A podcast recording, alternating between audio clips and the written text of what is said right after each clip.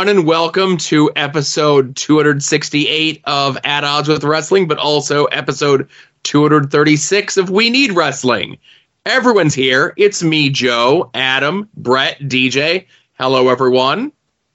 I'm doing the dance over here. Don't mind. I was me. too. no, same, same. I think legally we are. You're all supposed to do the dance when you hear that. Yeah. And uh, can I ask, am I doing this right, Brett and DJ? There we go. Yeah. Hey, look at you. I got one too. It wasn't as good though.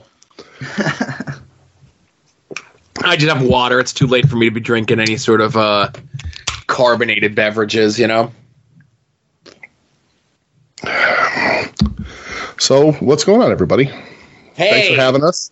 No, no problem. We did this last year, which I forgot that we were all here for this. But again, Adam reminded me that he was also uh, gainfully unemployed last year as well. It's a Thanksgiving tradition, me not having any money coming in. Oh man. A lot of money going out, not a lot coming in. yeah. Respect the process. That's what I say. I guess. So uh, everybody have a good Thanksgiving. Everyone eat a lot of food. We had a lot of time to catch up while we were dealing with all sorts of uh, computer and Skype issues here. Thanks, Brad. Yeah, yeah. I mean, hand up. That's on me. Uh, Just Yeah, like man, a Bill I- fan. yeah, yeah. Uh, yeah. I mean, Thanksgiving was good. I ate two dinners, so I'm like ready to throw up everywhere. But other than that, we're we're doing good. So I I ate two medium sized dinners as well, but I paced myself. I didn't eat much, so probably when we're done recording this at like 3 a.m., that's when I'm going to have my next meal. there you really go. healthy. I'm not going to have a meal, but there is going to be a second piece of pecan pie in my future. You son of a bitch. So, just saying. So hey, let's get into the show. Enough pleasantries, enough anything. There's gonna be a nice mix of both shows, and we're gonna see how this goes. My money's on poorly, but let's get right into it. And now, At Odds with Wrestling presents This Day in Wrestling History.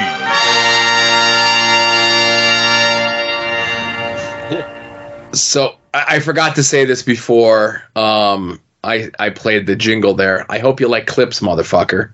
I got lots of clips. I got lots of history, lots of things to talk about. So I, I love it when it's such a busy day in wrestling history, and I love when stuff lines up. You know, mm-hmm. it's like poetry because it rhymes. You know.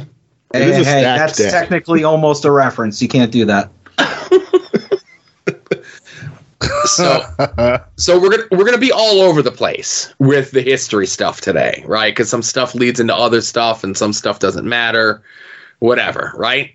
Um, so on this day in wrestling history, 38 years ago, I know Adam likes talking about stuff pre 1990, and we got a lot of it this week. I'm just I going used- bow out for a little bit. I think you're going to want to hang out for this. Um, but 38 years ago, we get the debut of a hot new up and coming Memphis babyface tag team. Welcome in. Brand new faces to Championship Wrestling. A couple of guys you're going to get to know and know well, too. We're talking about the Freedom Fighters, Jim Hellwig. Jim, glad to have you here, and Steve Borden. Steve, glad to have you guys here. This is your first time out here. We want to get a little background on you. Uh, Jim, I know you're from Atlanta, Georgia, right? That's right. Originally, I was out in California the last year and a half doing some wrestling out there. And how about uh, how about the record for the Freedom Fighters, uh, Steve? God, we've only lost two matches, but uh, neither one of those were really legitimate losses. We got hit over the head with chairs and tables and everything like that. You know, they got to do anything they can to beat us. I Well, can see that. I don't consider them legitimate then. Yeah, well, that's uh, that's an awfully good record starting out for young fellas. I'm standing here. I have heard this, and I know I know the weight. Jim is 285 and Steve is 260. Uh, 22 inch arms, I understand. Jim, is there any way I can get you guys to take these jackets off? You're going to be in the ring here in a minute. How about peeling them off? Listen to the ladies. They know what's Come on. up. I got Oh baby. The white tights, the whole thing. Come on. Did I say big? That's what a 22 inch arm looks like. And here's a 20 inch arm over here. Oh, nice son of a gun. Hey, I tell you, there's no question you got the you got the physiques for it. Let me ask you this: the important thing, because I know they'll kill me if I don't find out about it. How about are you guys uh, married, uh, have families, or what? No, we're single. We're looking forward You're to meeting both single? girls. Yeah, we're single. Do you hear that, girls? They're both single here. I want to get that in Maybe Dana Warriors out there in that crowd.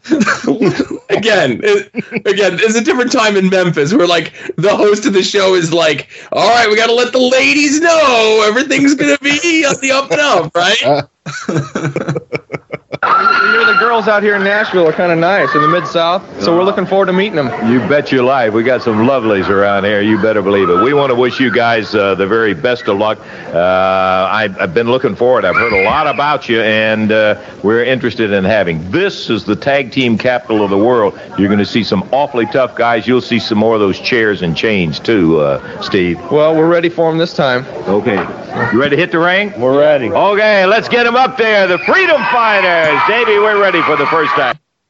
I'm gonna in. st- Oh, I was I'm gonna gonna say, s- g- I'm gonna start becoming a interviewer on the indie scene, and I'm just gonna ask people their marital status. uh, I, I was gonna say I did go and get some expert uh, co- opinions on uh, that segment there. Steroids are awesome. I don't care what anybody says. Jesus, fucking warrior is like massive.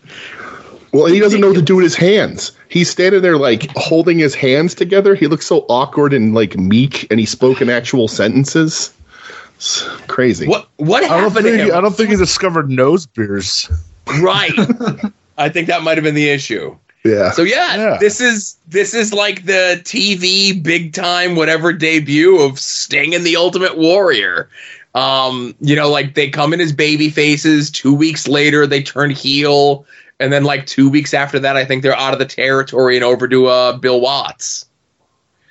Holy shit! Yeah, pretty crazy how uh, you know life works. And again, 38 years ago today, uh, this moment, and then of course one of these two moment, one of these two young men would go on to have their dream. Finally, you know, they start small here, right, Memphis, and then 2014, just nine years ago, they finally made it to the big leagues. Hmm. Yeah, some people on this podcast would like to call them a meme wrestler.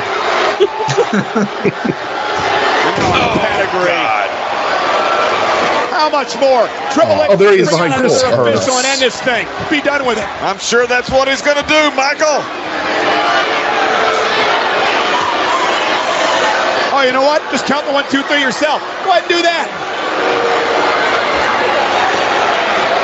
Pulling Seth Rollins on top of uh, man, future devil Dolph Ziggler.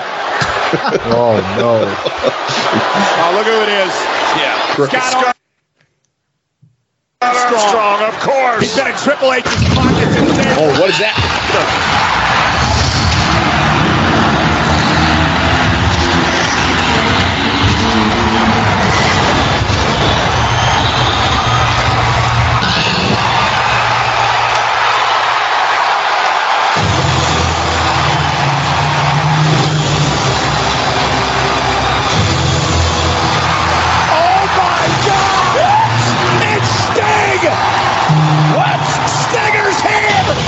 How terrible of an it sting was that? Just Awful. shameful. Dude, when that when he showed up, like I freaked out. I think it was pretty telegraphed, though. No, It, it definitely was, but still, like just seeing him walk out and like I don't know, I, it just I freaked out. Yeah, yeah. I'll, we'll play the rest of this and we'll talk about uh, Stinger here and his uh, cup of coffee, if you will, in the World Wrestling Entertainment.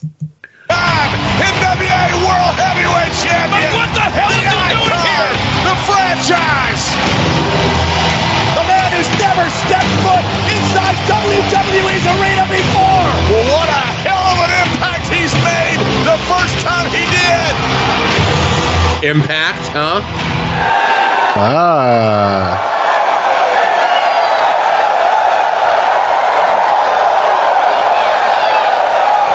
Whoa! And Sting! Sting!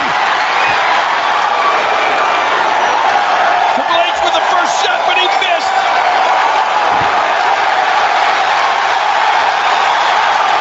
Oh! Stinger strikes. The last time Hunter goes on his back for Sting. Oh. Stinger looks younger now. I was just thinking that when they had the close up of him there. The cover, Yeah. Seth Rollins.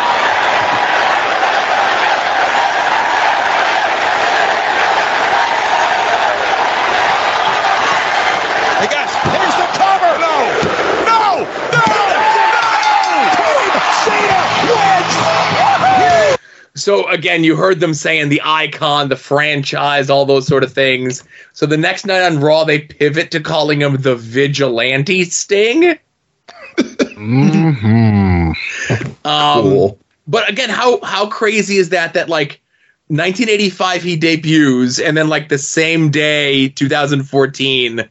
You know, eh, you know, 29 days, whatever, or 29 years that he makes the WWE debut. Like, I love when like little things like that in people's careers line up. Like, I don't think anyone was looking at, it, well, that was his Memphis debut. Let's hold him off to Survivor Series. You know, it was just, it was just like kind of the way the cards lay for stuff like that. You know. But uh, that the WWE did not know what they had in Sting. They misused Sting. Um, I'm not going to say that they intentionally tried to like take some of the luster off Sting, but I just think that was WWE's way at this time in like 2014, 2015 that they didn't really know how to handle people. Yeah, and so that leads to him Triple H, then him Rollins, or is, and then that's the end because of the neck, Yeah. right?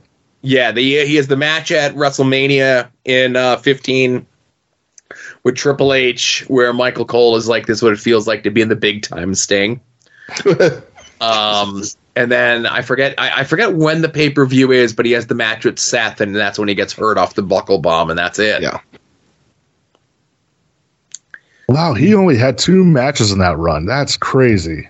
Yeah, like a lot of segments, a lot of backstages, lots of you know posing as a giant chocolate version of himself, sort of thing. but again, like I said, they didn't really know what they had with Sting. You know, I mean, uh, look at the run he's had in AEW. Like, I know it got cut short, but like to bring him in and have him uh, lose the Triple H, like it's just it. It was just to amuse people and just to like sort of punish him. It had to have been. Um, Well, right. It was to get that moment of DX and NWO squaring off. You know, you remember the original NWO. Right. Sting, Hulk Hogan, Kevin Nash, and Scott Hall. well, they all wore black and white, so at this Yeah. point, what's what's the difference really? Yeah. Yeah. And they got to sell some figures and some merch, and I'm sure that was probably worth it.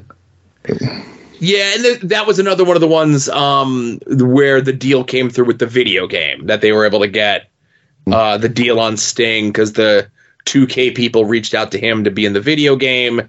And then usually once those wheels start moving, they can start making some overtures to get guys to like actually do stuff on TV. You know, that's I forget like isn't that like this leads to them bringing in Warrior? Yep. Yeah, that's exactly it. Wow. Yeah. So again, speaking of warriors, speaking of characters, you know, it's Thanksgiving time, it's Survivor Series time. You know, that was Survivor Series 2014. Eh, less said about that one, the better.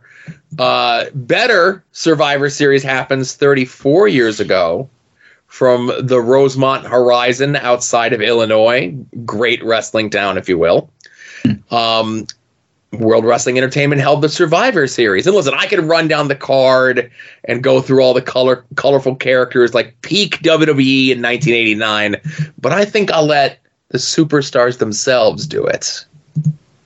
Yo, Hulkamaniacs! It's Thanksgiving night, and this is the happiest time of year for all the maniacs, brother. You know, me and all my little Hulksters, we got a lot of things to be thankful for. Number one, we're thankful for being happy and very healthy. We're thankful for having time to share with our loved That's that's two things. Number one is happy and healthy. anyway. Sorry, not going to take another take, Hulker, Hulkster. loved ones. We're also thankful that Hulkamania is still the strongest force in the universe. And after the turkey's done, after the blessings are all done, I can tell you what the Hulkster's mostly happy about. Isn't the blessing supposed to be before? Anyway, Hulk, just keep going. It's fine. Blessing then dinner, not dinner then blessings. All right. It's Survivor Series time, and I'm thankful for my team of Hulkamaniacs. I'm thankful because I'm rich and you're not. I'm thankful for having Damien and the DDT. you know what we're thankful for? We don't have to fight each other. Oh, yeah, I am thankful that I am the only man worthy of being the Macho King. Oh, yeah.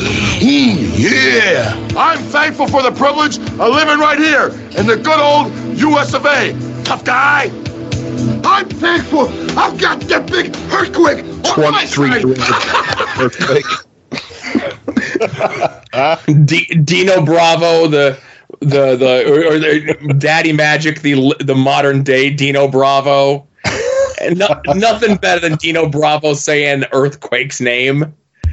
the Herquak or whatever the hell he says with a thick French Canadian accent.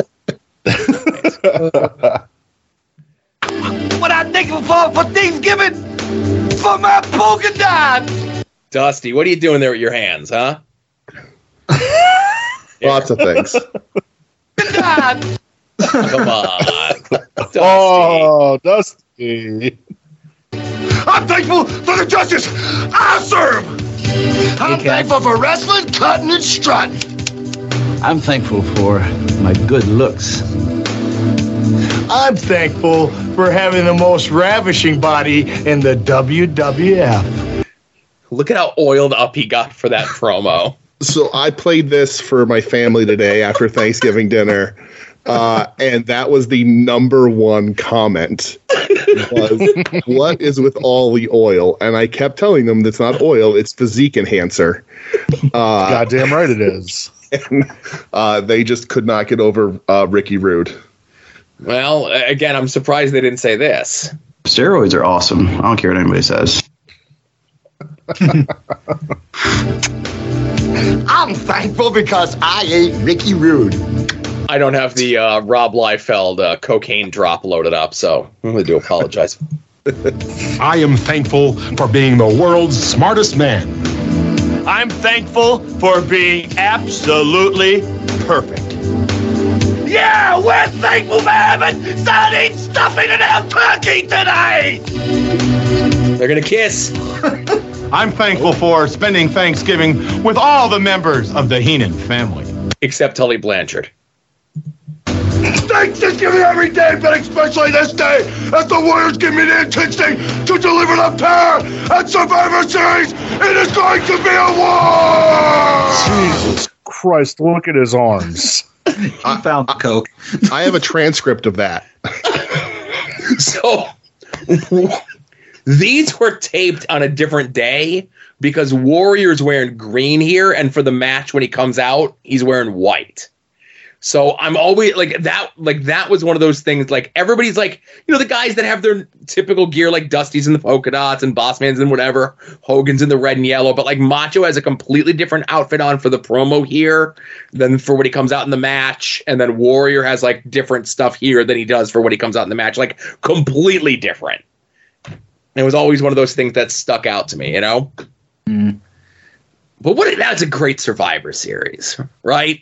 I No usually I watch that video every like the first thing I do on Thanksgiving morning is I throw that video on to get me ready for the day.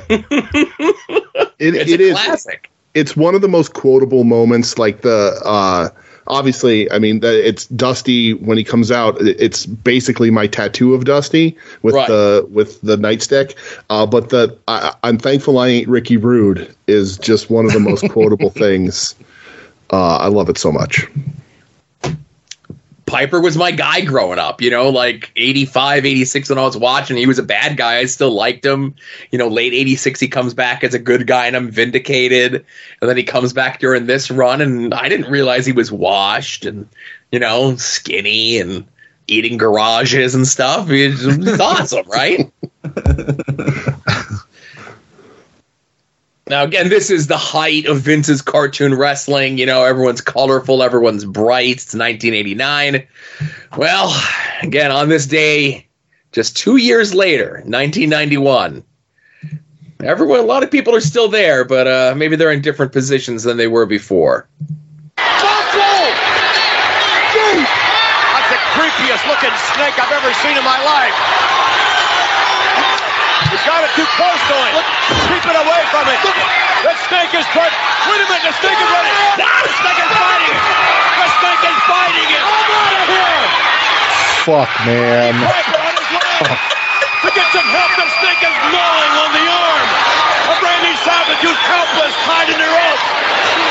All I can say is that snake better be devenomized. It better be. Jake Roberts You can't get it loose. striking the snake as the snake digs deeper into the arm of Randy Savage. This is this is not supposed to happen. Roddy Piper there. Oh no, Elizabeth. I can't believe she's going to witness this horror. Elizabeth. Oh, Jake with a snake. Why is Liz mic'd up for this anyway? Let me ask you this: You have to choose. You're either going to get a snake biting your arm like that, or you're going to get staple gunned in the cheek. Which you taking? well, more on that later. Yeah. um, as long as the snake's devenomized, I'll take the snake. Oh, well, think doesn't doesn't Jake like didn't he because he Macho makes him prove that the snake has been devenomized or whatever and has Jake get bit backstage. But doesn't Jake Yeah. then like hit the snake in the head a bunch of times to extra piss it off? Well, so okay, the story that Jake tells, Jake Which Roberts, is completely true. notorious truth teller, right? he says that's the story, but even just that moment there, where you know you had said he's smacking the snake in the head, right? Yeah. It's not so much that he's sna- smacking the snake in the head to anger it. He's very clearly trying to get the snake off Macho's arm, Right. and he can't, and that's why he's hitting it to try to get it off Macho's arm, not to piss it off. Yeah. But again, you're smacking the snake in the head, you're pissing it off. Yeah. Piper out there, Pat Patterson out there. Jake the Snake has lost it. He's lost it. And I, I, I don't think, Tony Gurria, think that snake all the best. been minimized. Randy Why is Liz got mic'd up? a lot earlier. Is she mic'd up? What's going on here? Elizabeth screaming. This is not supposed to happen. Randy Savage God damn. his equilibrium off as Elizabeth shrieks in horror. She can't believe what that's her husband. Everyone ringside doesn't know what to do. Get him out of there. For God's sake, get Randy Savage out of there. Savage leaping back, and Jake, he doesn't know any better. Savage must be hallucinating by now. Got poison going through his veins. Please. But uh, anyway, it's devenomized. Why would he be hallucinating from the poison? I, I again, I don't know if Vince knows how snakes work. Get him out of there, for God's sake. Again, two years later, w- cartoons, doing the Clown, Goofy, over the top stuff, and then Saturday morning we get this. I'm just I'm upset by all the the hardcore stuff they're doing in wrestling at this point. It's really it's unsafe and it, it shouldn't be done. You should Right. put that in all caps. Yeah, it turns me off to the product. They never did anything like this back uh, in my day when I was watching wrestling, and I'm And I definitely don't have other things that are maybe worse, but Yeah, it's blood porn if you ask me. right there you go. That's that's what it is. Well, again, another great Survivor Series moment. This day in wrestling history, 1994. Uh, we get the culmination of the big Bob Backlund heel turn, where after uh, Owen convinces Martha Hart to throw in the towel, while Bret's in the crossface chicken wing, which is uh, well, uh, which which feels like for 95 minutes, but is really only about seven. Um, we get this uh, post match promo from new World Wrestling Entertainment Champion Bob Backlund. Bob Backlund, he did exactly what he said he was going to do. Agree or disagree with his tactics. He is now two-time WWE. Wait, wait a minute. First of all, young man, it's Mr. Bob Backlund. Why is he being interviewed by The Undertaker? Correct. I've been the champion since 1978. I never lost the championship. Tonight, I Fuck yeah. regained the belt. And I beat the man that represents your society. I beat him so I could save you.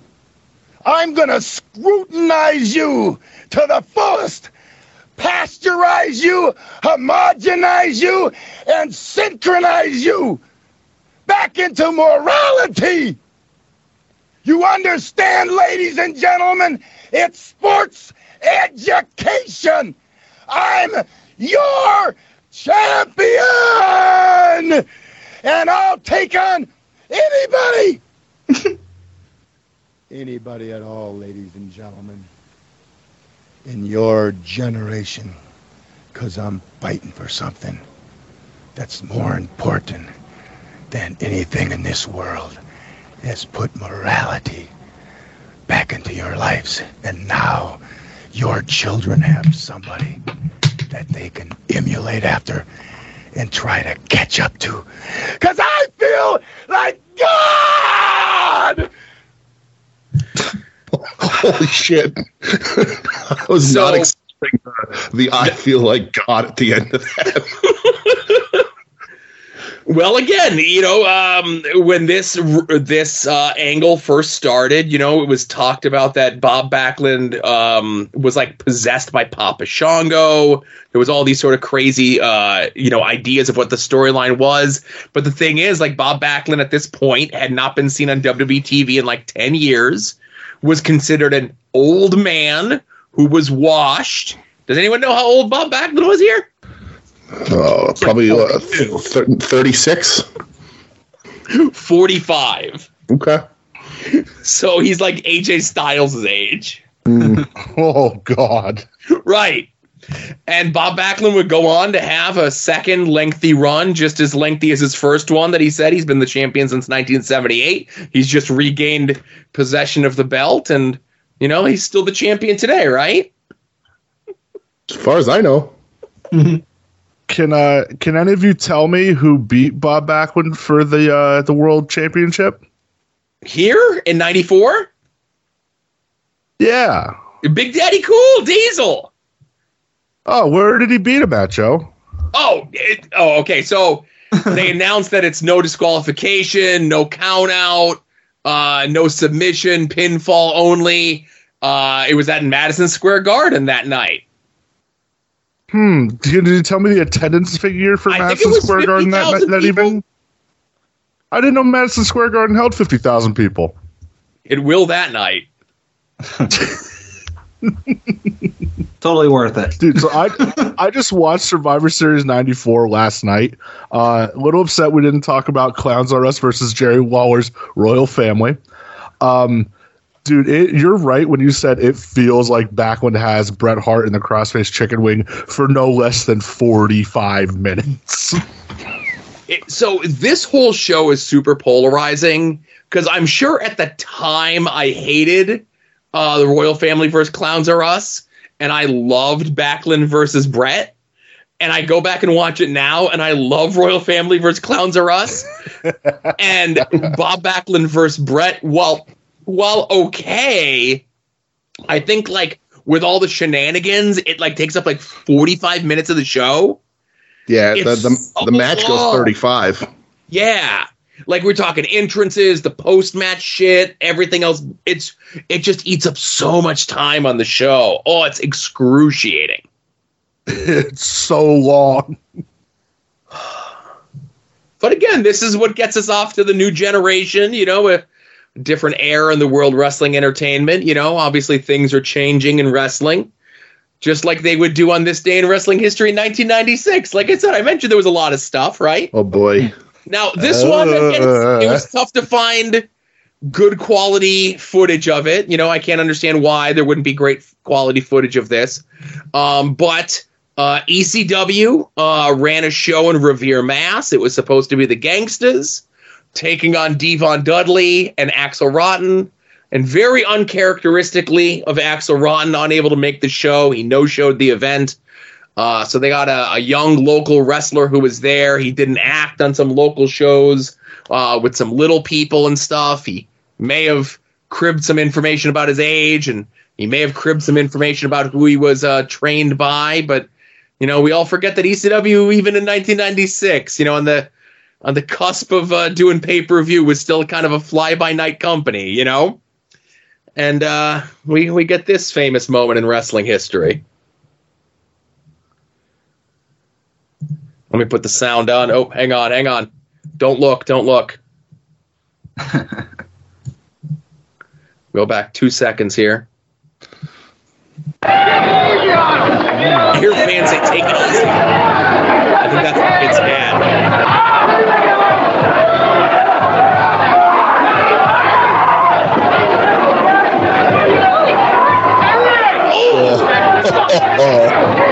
Immediately.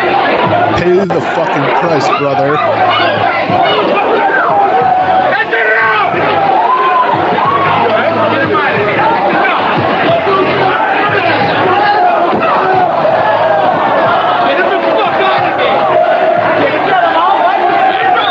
I think we've seen enough of that. So that match goes on for like another like 10 minutes, right?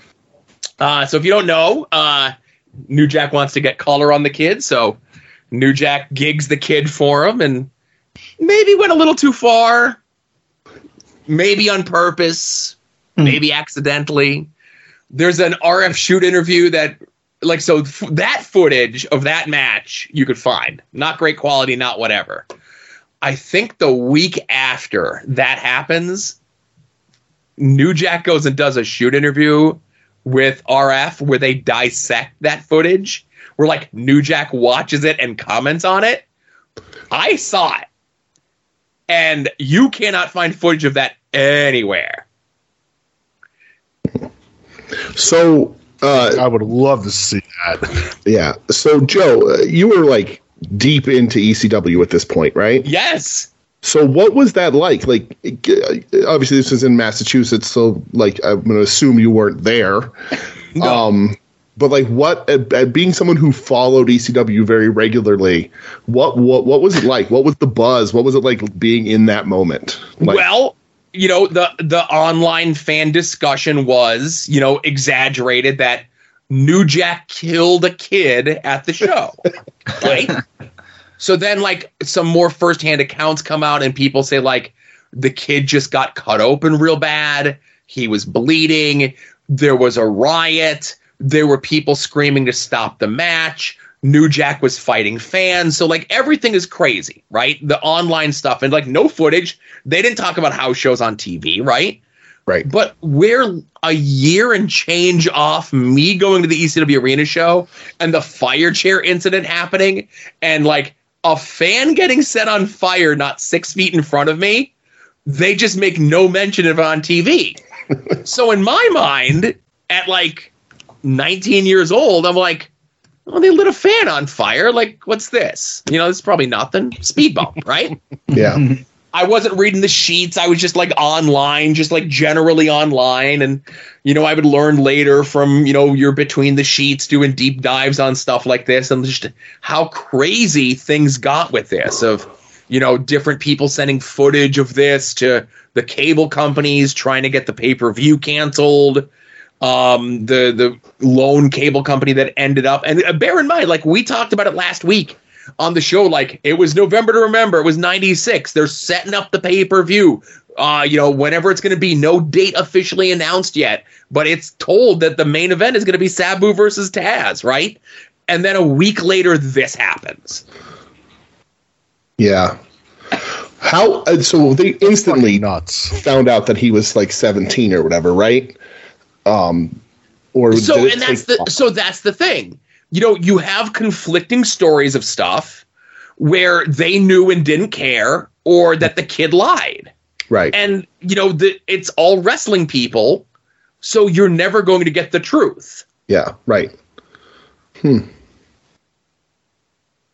It's Crazy just it's just it's like one of those times where like there's enough internet out there that enough information can get out to become misinformation and enough of the people that would be willing to talk about it on the record are notorious liars.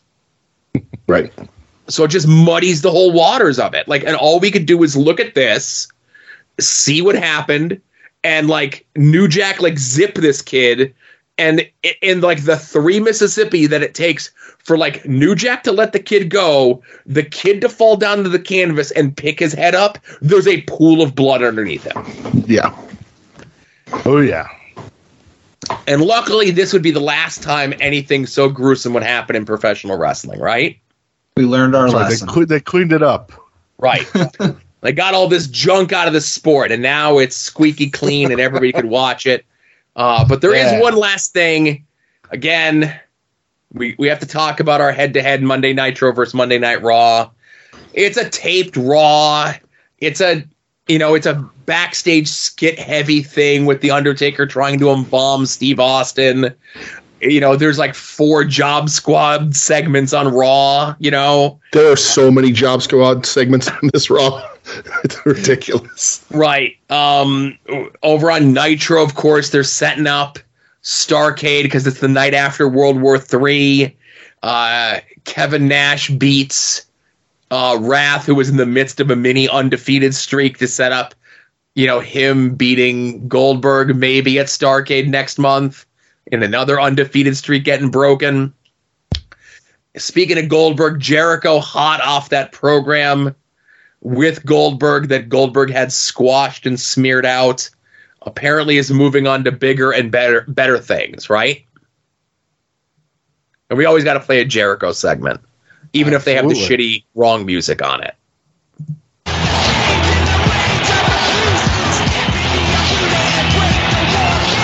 Where's Gum? Will somebody call the hair police? That is so. I can't say anything. well, neither can Mike really, but would you look at that hair? I think Gene didn't even take that hair. Ralphusaholic. Fourth throw by Ralph. oh, great. Designer clothing by Ralphus. You're right. That hair is like, it's just kind of like sitting there. It's like, Yeah, keep going. it looks like fur. You're so proud of yourself, aren't you? Go ahead, Gene. Oh, look at that. I, I can't say too much about a bad hair day, but you look like you just plugged into a light socket somewhere. Chris Jericho. You know, you used to look like this in the 60s, Gene Mean. I remember. First of all, I just want to say this. I feel a little bit let down, a little bit betrayed by all the Jerichoholics, and I'm going to tell you why. Over the last little while, you people haven't been showing me the respect that I deserve. You haven't been cheering as loudly as you should. You're forgetting that you're Jerichoholics. And you're forgetting the only reason why I'm your role model is because I am better than each and every one of all of you. One man that has not been paying a lot of respect to you, Mr. Jericho, is the man that challenged you last night in the neighboring Motor City, Bobby Duncum Jr. Well, Jimmy, that's uh, another thing. Bobby Dunton Jr. Duncum. Dun, Duncan. Dun, this, the cowboy was embarrassed by Chris Jericho. He was torn apart, and I told you that that crazy old wizard Stu Hart forced me to be a cow- cowboy in my first match. Cowboy Chris Jericho from Casper, Wyoming. I hate cowboys, but I also remember that being a cowboy was kind of fun. And I'm sure I could lasso a dogie and I could rustle up some vittles just as good as anybody else can. no, Ralph, not thank you very much. There's the head of security. And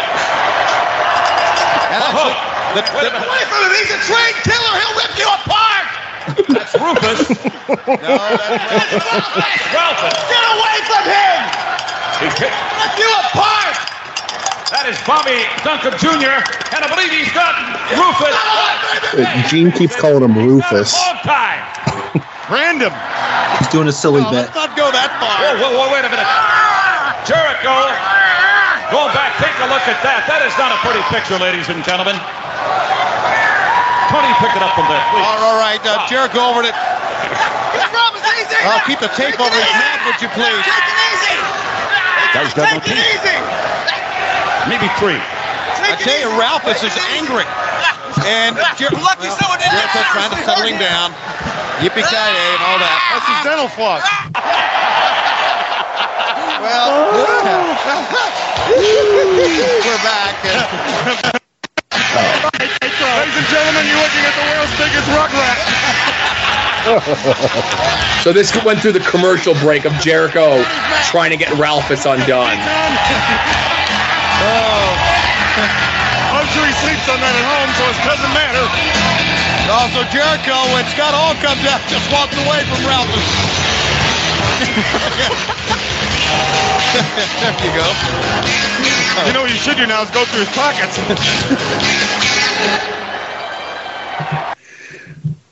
So, like, this is the only thing at, uh, like, you know, there was no Raven segment this week. I checked. Was there a Raven segment? I There missed was. it, DJ? Yes, he uh Canyon comes out to wrestle and his music plays and he doesn't come out and they walk the camera backstage and he's yelling at Raven and he says like you have to come out with me and give me the rub if I don't win this match and you're not out there it's your fault. He's like you got to stop blaming your mother for everything you're 30 years old. 30. Yeah.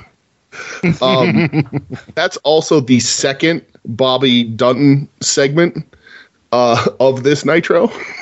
Oh, that's right, because he has the he has a match with Heel Glacier. he does.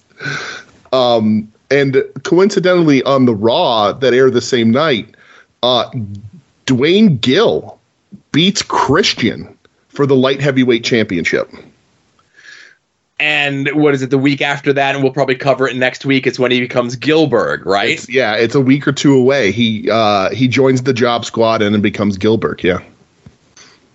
So 25 years ago. This is everything that's going on, right? You know, and I know they covered a lot of this on Between the Sheets uh, last week, you know, the stuff that we talked about and everything. But, you know, it's just so crazy to see what the two companies are doing at this point. Like, WCW's houses and stuff are up, but, like, the shows are really bad. And the the shots of the arenas though are insane. There's signs wall to wall. Like Uh-huh. there's for them being like these shows not being great. There are fans everywhere. Right. And you know the, the the houses for WCW don't fall off for like another like three to four months, and it's just one of those things where you know we we talk about it with like even modern wrestling, and you really can't compare like wrestling from ten years ago, let alone twenty five years ago to today. But a, a lot of that is is you know what's going on on TV is going to sell your house six months from now. So like when the TV right now, 25 years ago, is bad, they're playing off six months prior stuff where everybody was hot. And you know, Jericho Jericho mispronouncing Bobby Duncum Jr.'s name is one of like the most underrated Jericho bits ever. There's like, a, a Saturday night thing, isn't there, or a Sunday Power to Yeah. some shit with it with the same bit. right because so that's good. Yeah, that and like this is where you know Jericho kind of ends up getting demoted to, and I think I saw somebody today point out like in his book like this was the weekend of TVs and stuff that like made him think like okay maybe my time is done here. You know maybe I need to you know not re-sign a new deal and look to see what things are going to be in WWE for me, and you know that still wouldn't come for like another almost ten months. Wow, that's unreal. Yeah. And we have Bobby Duncum Jr. Duncum Dink, Dink Dunton. Bobby Dun- Duncum. Dun- Dun- Dun- to, to thank for it. But yeah, like I said, a, a great big busy this day in wrestling history. I love looking at all this stuff, you know, and like I, I had my notes, I'd done them earlier in the week, and then like today, it's like more stuff is coming out, more stuff is coming out, more stuff is coming out. I'm like, oh my god, it's gonna be such a jam packed segment, but I love it. It is. I actually had two things. Uh, obviously, I don't have clips, but it's also the anniversary of Jesse Ventura's last WWE appearance in 2009. Oh, okay. And it's the anniversary of Art Barr's death. Yeah, I you know, and obviously eh, that's that's a weird one to talk about, right? Sure, certainly. Yeah. um, because that was you know if if you believe you know th- that was him and Eddie hot off of the When Worlds Collide show. Um, you know that was the WCW joint show with AAA, and there was discussion that Paul E was looking to bring in both Eddie and Art Barr to ECW. Yep. Yep. And if Art Barr doesn't pass away and they come in as a heel act as opposed to like a baby like Eddie coming in initially as a baby face, like what does their careers look like? You know, and and even further to think, you know, there we are like Art Barr died. Here it is and uh, you know, 1994 and then like right around the same time 2005 is when Eddie passed away. Yeah. Yeah, pretty crazy. I think Dominik Mysterio wore an Art Barr T-shirt the other day. Yeah, people were saying that. Um, you know, kind of reminiscent of when Art Barr did a dark match for WWE as not the juicer, but kind of the juicer, and he wore a Pee Wee Herman shirt like days after the Pee Wee allegations. Good timing. Yeah, that's smart. Yeah. I think that was just them telling me, he's like, yeah, I'm just here to get a pay. I'm, I'm just here to get like whatever the TV job guy fee is. I'm not worried about getting signed, you know? Uh, so again, a lot of, a lot of history stuff, you know, but uh, on We Need Wrestling, one of my favorite segments, we turn it over to DJ. It's time for DJ Google's the wrestling news, right? Okay, it is. It certainly is. Uh, hold on one second. Doop, doop, doop, doop. All right, here's the news. Uh, let's see. Uh, from Wrestling Inc. Uh, why Bully Ray says he loves truth in pro wrestling. I'm not opening that one. Uh, he he cites the Miz, so I'm double not opening that one. Uh, from SE Scoops, top independent star spotted at WWE Performance Center. Uh, Maddie Renkowski. Do we know Okay. this person? I know the name. Yeah. It sounds familiar. Uh, let's see. She does a Mean Girl moniker. Apparently, she's at the NXT tapings. So we'll see what happens there. Uh, Literally every woman on the NXT roster does a Mean Girls gimmick. You know? it's true. You're There's not like nine of incorrect. right, but they're they can all just group together. Or they're all mean for different reasons. It's all different, Adam. It's all original material. Uh, let's see. This is a this is a light uh, pro wrestling news. Sadly, uh, let's see. I'm still looking. Will Ospreay signed with AEW? Did anybody hear that one this week? Is that did that make the rounds? What a scoop! Breaking news. I mean, I'm on the, I'm on page three of pro wrestling news here. Uh, well, I, I'll throw this out. Um, All right. you know, as, this, as this shows up in my uh, messages on the CW Seed app, okay. NWA Power is listed as an original digital comedy series. Well, all right. when you're right, you're right. Uh, Justin Credible's returning to GCW. What? Oh, Still a thing? God. Listen, he's uh, at GCW Come On Dude, December 2nd in Hartford, Connecticut. Justin Credible returns to GCW. You heard it here first. Well, there there is that story of the of the time when uh, it was 04 it would have been. It was Ring of Honor's debut in I don't know if it was Hartford, but it was somewhere in Connecticut. And Justin Credible was there as a, as a surprise.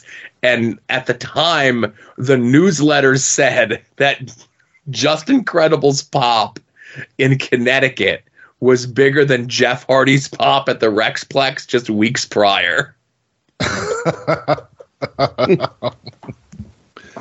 Uh, also in the news, Buff Bagwell apparently arrested for DUI a couple days ago, but Diamond Dallas Page said that he w- was not arrested and that he is still sober and that it was some sort of uh, punishment was unknown. It was a court appearance, and he had I don't know. I don't understand Diamond Dallas Page's logic on any of this. Th- this is at least the third story in the last like rolling 12 months of Buff Bagwell getting arrested for a DUI, but no, no, it was just him being charged on a prior offense. Right. He's clean and everything's okay. But like, why are there three happening? And why are they like, you know, old offenses? And I get, you know, uh, COVID kind of delays the processing of things like this. And I'll give you one, maybe two, but I vividly remember three like this year. Yeah, I agree. Well, Uh, the best the best thing is that Buff is a listener of the show and a frequent voicemail caller, so he, he could always call and set the record True. straight. That's know? true. I hope he does Defend this yourself. week. Yeah. uh, and then the last thing here, apparently the PWI Tag Team 100 is out, uh, and uh, if anybody cares, FTR is number one again. So there you go. Did they forget Oh, like I'm sure, I'm sure major Paul will tell you about it.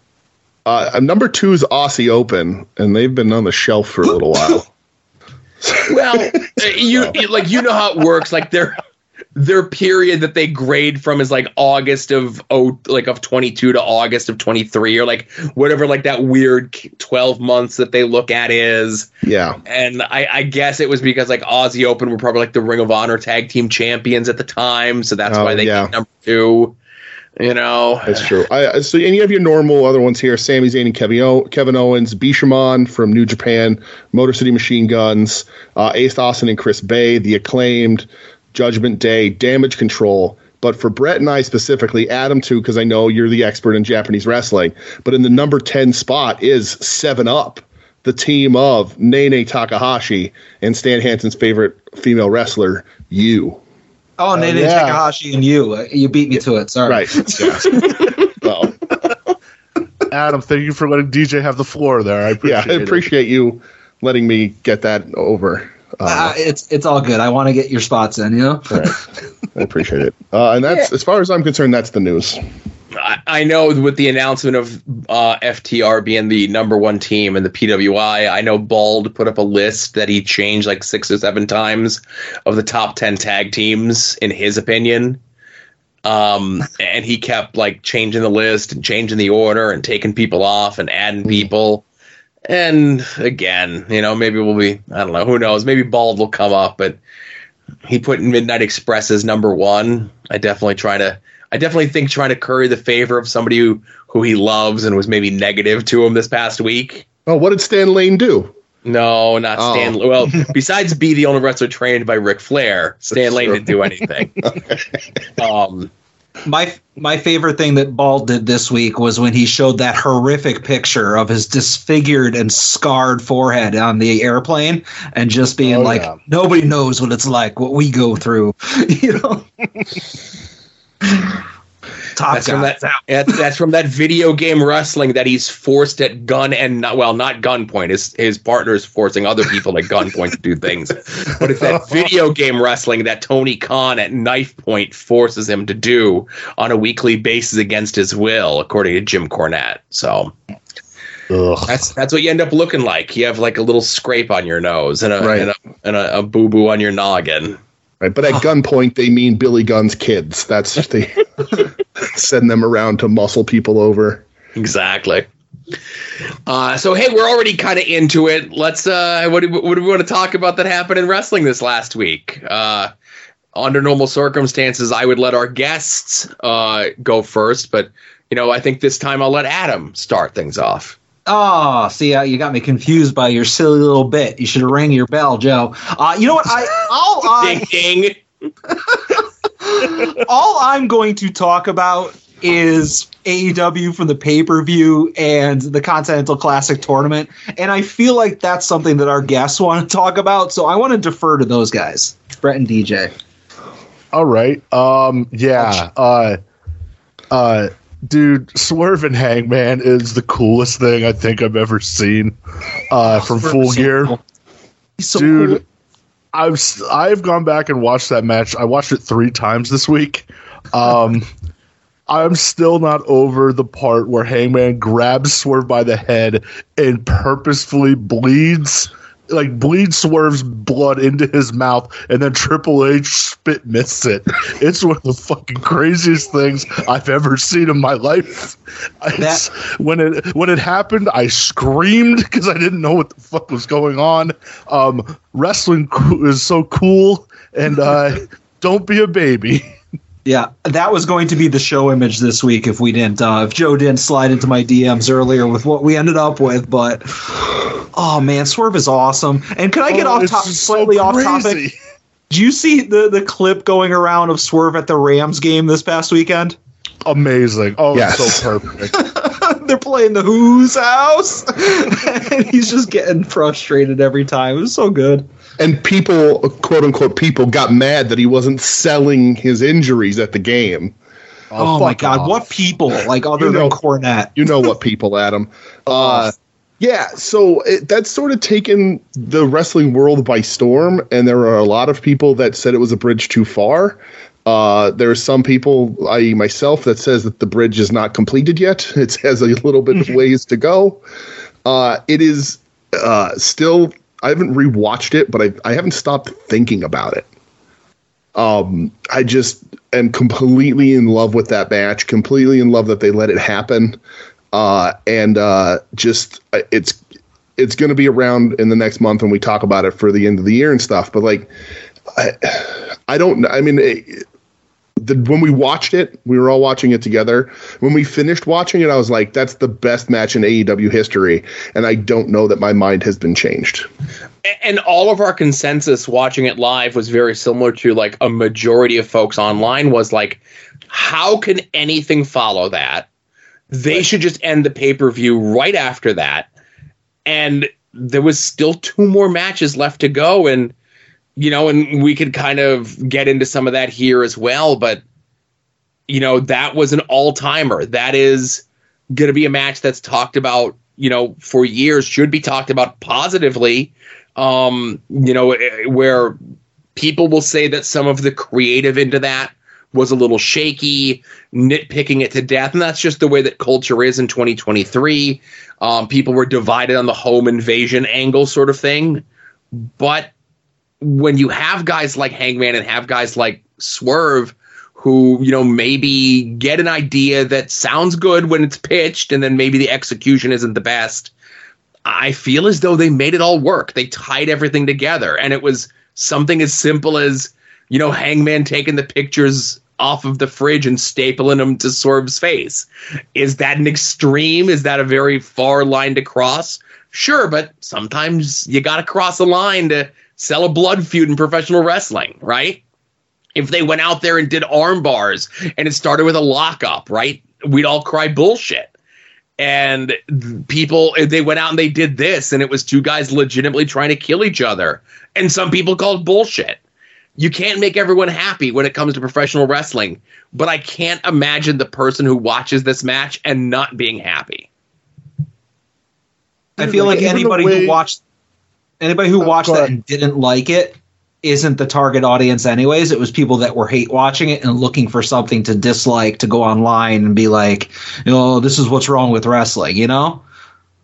Dude, even the way the match started, like Hangman not waiting for an entrance, like just hitting the ring, double leg, punching in the face, like that's the way this shit needs to go. Uh, you know, there's so many like different images, like Swerve just stapling himself and laughing while just bleeding everywhere. Um, the the barbed wire that gets wrapped around like Hangman's head and face when he's sitting um opposite way like on the top the top rope was fucking crazy. The glass spot was nuts. Like Right. Ah. Uh, you know, they, they bring out the bag and like everyone's like, oh, it's gonna be taxed. I'm like, no, man, that's got to be glass, and it's glass. And he does the the the dive off the top onto the glass on the hangman, just crazy shit in this match, and I loved every second of it. Right, and I don't even. There's oh, nothing in so this good. match, like th- nothing in this match is the most dangerous thing done on this show. and that's one of the points that I, I I like sort of thought when the show was over. I was like, not that this match was tame in any way, but the most dangerous maneuver in this whole show was two matches later. So Oh yeah, yeah, and and I think we can get into that uh, if we're done with. Anyone else have anything about Hangman Swerve? I'll just match? say, put all the belts on Swerve, please. That's all. dude like so I, I hate like going back and like looking through my old tweets or whatever just be like hmm, when did i say this about swerve? But like it was like may of 22 like i had a tweet where i'm like yo swerve's the guy. Like like push him. Let's go. Like enough fucking around. Uh if- and, if and, I like, I still feel that way If, if I was wearing glasses right now, I'd push them up and I'd be like, "Well, Brett, when uh when Swerve was in Hit Row, I went on this show and put him in the likes." So, uh, Well, you Oh, were just hardy doing that har because har. you were trying to curry favor with Dollar King or whatever the fuck his name is. yeah, still cultivating that relationship. But go ahead. Uh, it's shout out dollar. shout out Thank you. shout, shout out cousin Tehuti There was right before they got let go when uh 2.0 were Everrise still in NXT and it looked like they were like brewing something with them and Hit Row. Um again, Matt Menard Daddy Magic, whatever the hell, he would always call him Dollar King as opposed Yep. to Top Dollar. So that's just stuck in my head, and he'll always be Dollar King to me. and because again, you have to imagine it in that Daddy Magic, Matt Menard, you know, Shane Matthews over the top voice of him incredulously saying Dollar King, and that's what's in my head. Didn't B-Fab just get her first action figure too? I think she got a basic coming out or something. So did Top Dollar. there you go.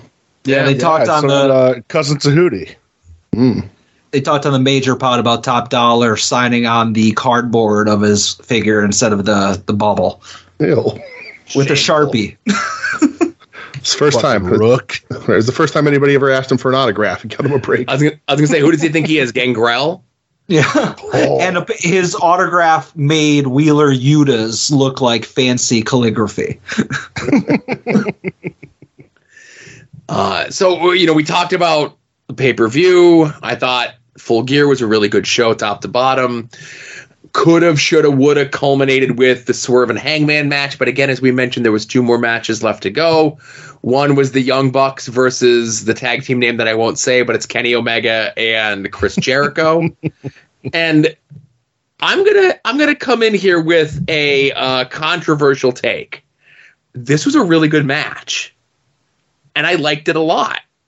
Going into this not caring whatsoever about any of the participants in this match, I think they did as good as a job as you possibly could in following what had just come before it.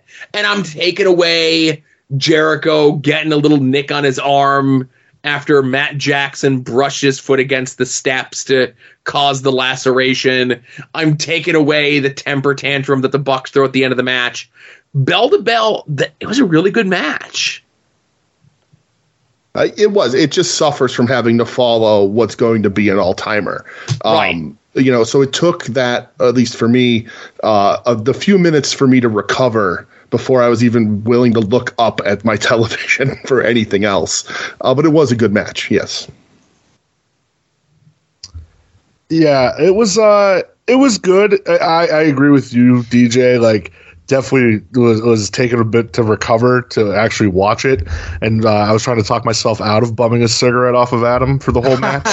because that's how I felt after Swerve Hangman. Um but yeah, I mean, you know, it, it was I look at it as uh maybe Jericho, I don't know, maybe Jericho told them to like tone down the super kick spam shit. I, I don't know. Who, uh, he plays into that shit too, but yeah, like it, it was okay. I, I feel bad because I didn't pay attention to one second of that match just because of what you guys just said. It was you're coming down from this huge high, and it's a match that, like, I'm going into it, I didn't give a shit about. So they would have had to have worked super hard to get me invested in it. And much like you guys, I'm like, okay, let's. I'm on Twitter. I'm in the Discord. I, I went outside to rip the heater. I'm like, this is all the breaks I needed before we get into figuring out what the hell they're going to do to fix the main event. Yeah, I, I expected Jericho to see the match, the Swerve Hangman match, and then tell everybody like, "Listen, we got to do as much as we can to top that." And so I expected an overworking Jericho, where he's going to come out and try and do too much that he still can't do, and he didn't. Uh, you know, not that Jericho is is perfect in this match or anything, um, but they just came out and had a match that they would have no matter who they were following, and I wasn't really expecting that. I thought they were going to try and be like, "Well, we'll show you how what we can do," and they just had a really good match. I, I'm curious, like from a kayfabe standpoint. Obviously, the uh, you know Omega and Jericho won, and uh, I wonder if Brett and DJ could let me know how the Bucks felt after that match. Uh, well, they were smashing chairs because they were mad. We're so mad. we're mad, and now we're taking time away from wrestling because we're mad. Thank you. Hey, at least they're leaving. Yeah. Hey, I've been fucking lobbying for that for weeks, and they finally listened. You know what? You're right. Yeah, and from a not from not from a standpoint of someone who strongly dislikes the Bucks like I do, but like somebody who's a little overexposed on TV can really benefit from taking a few weeks to months off of television. Nothing wrong with that. But they're mad. we say this, you know, I we say this all the time on the show.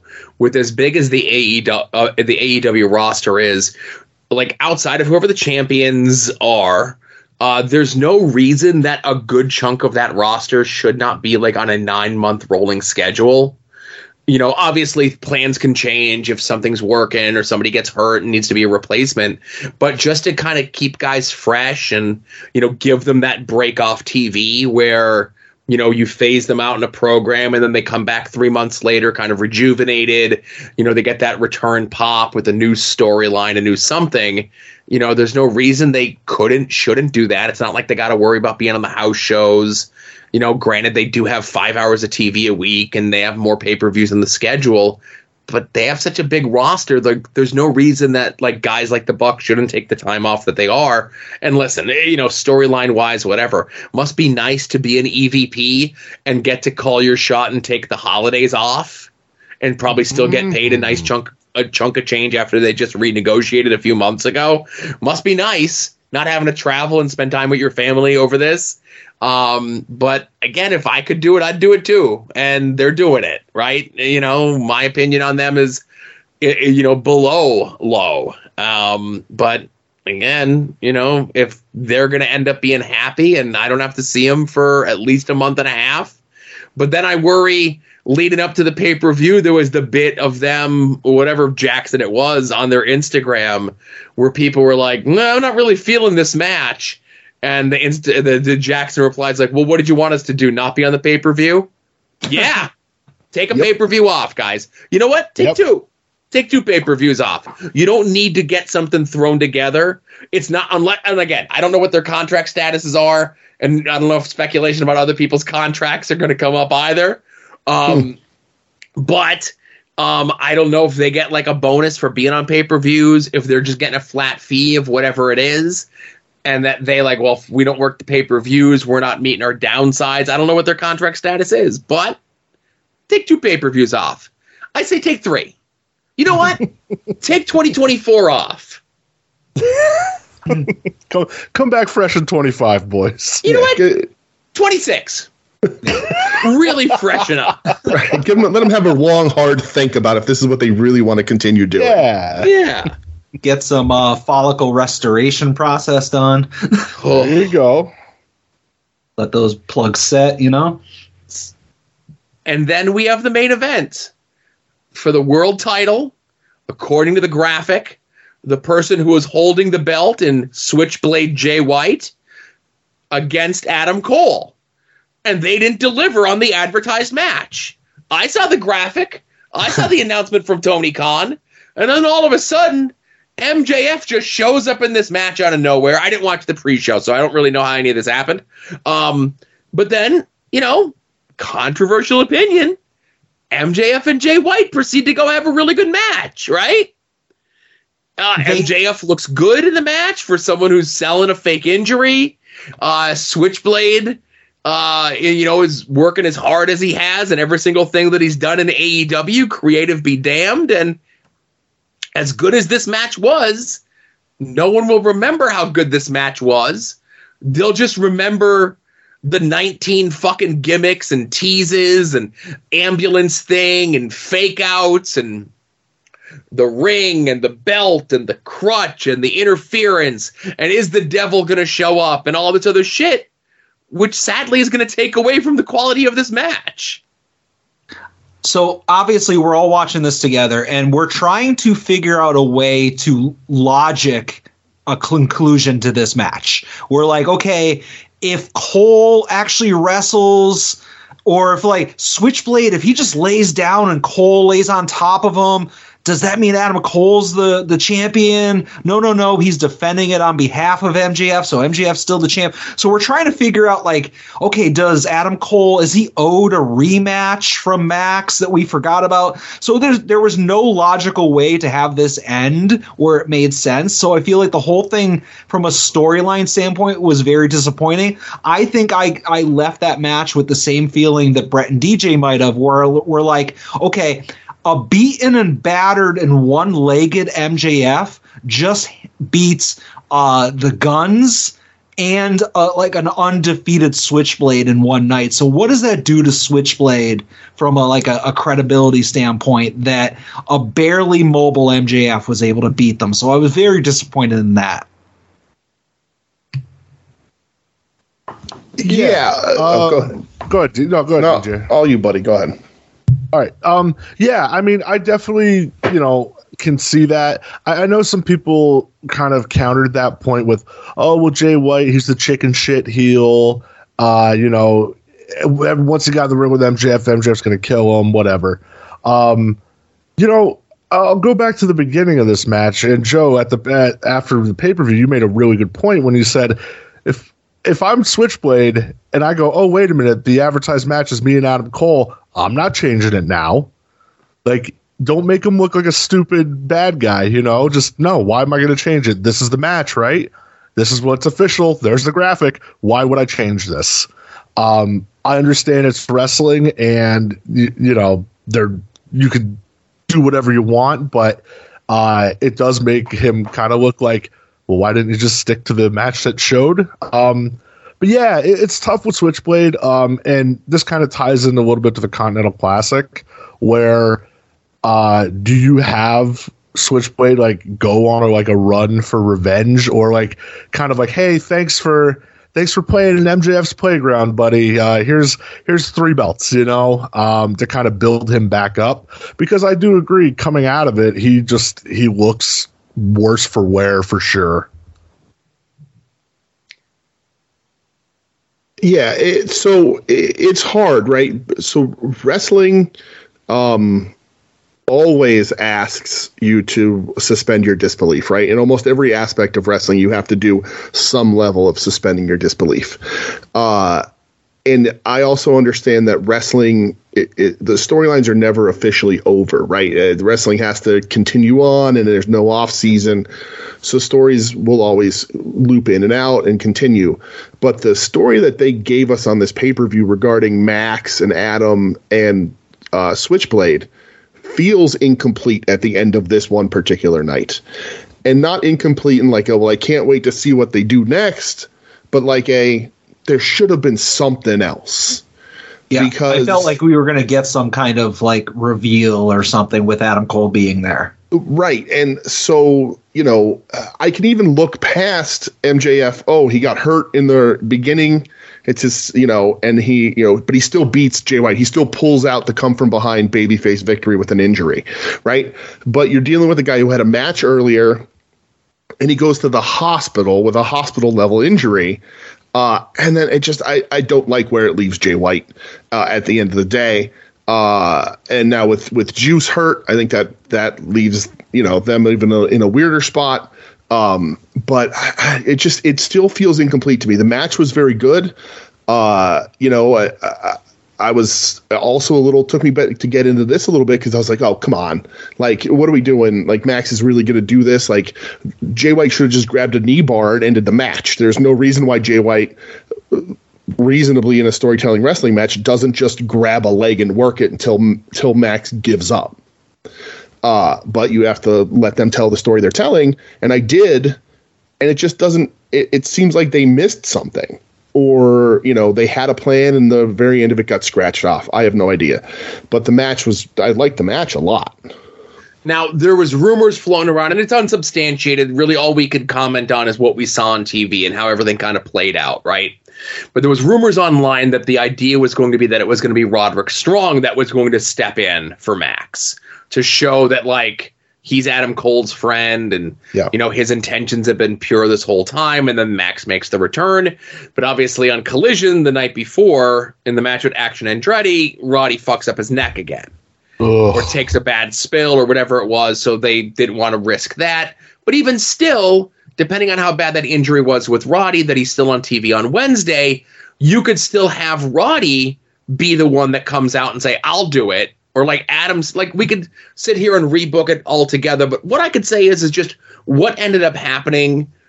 Uh, DJ that's perfect. It's that, that it was incomplete. Match is good. The deal where uh, and Max is going to do the table spot on the outside of the table immediately crumbles, and Max still goes to the top rope and still does the elbow off the top rope straight to the floor with like nothing to break his fall with the table or anything, which was a ridiculous spot, like Yeah. a maniac behavior. That's right? the most dangerous thing done on this entire show. yeah, dangerous to the person doing the move and taking the move. Right. Yep. Yeah, that shit made Mick Foley blush. So, did you guys watch the presser afterwards as well? I did. Yes. Okay.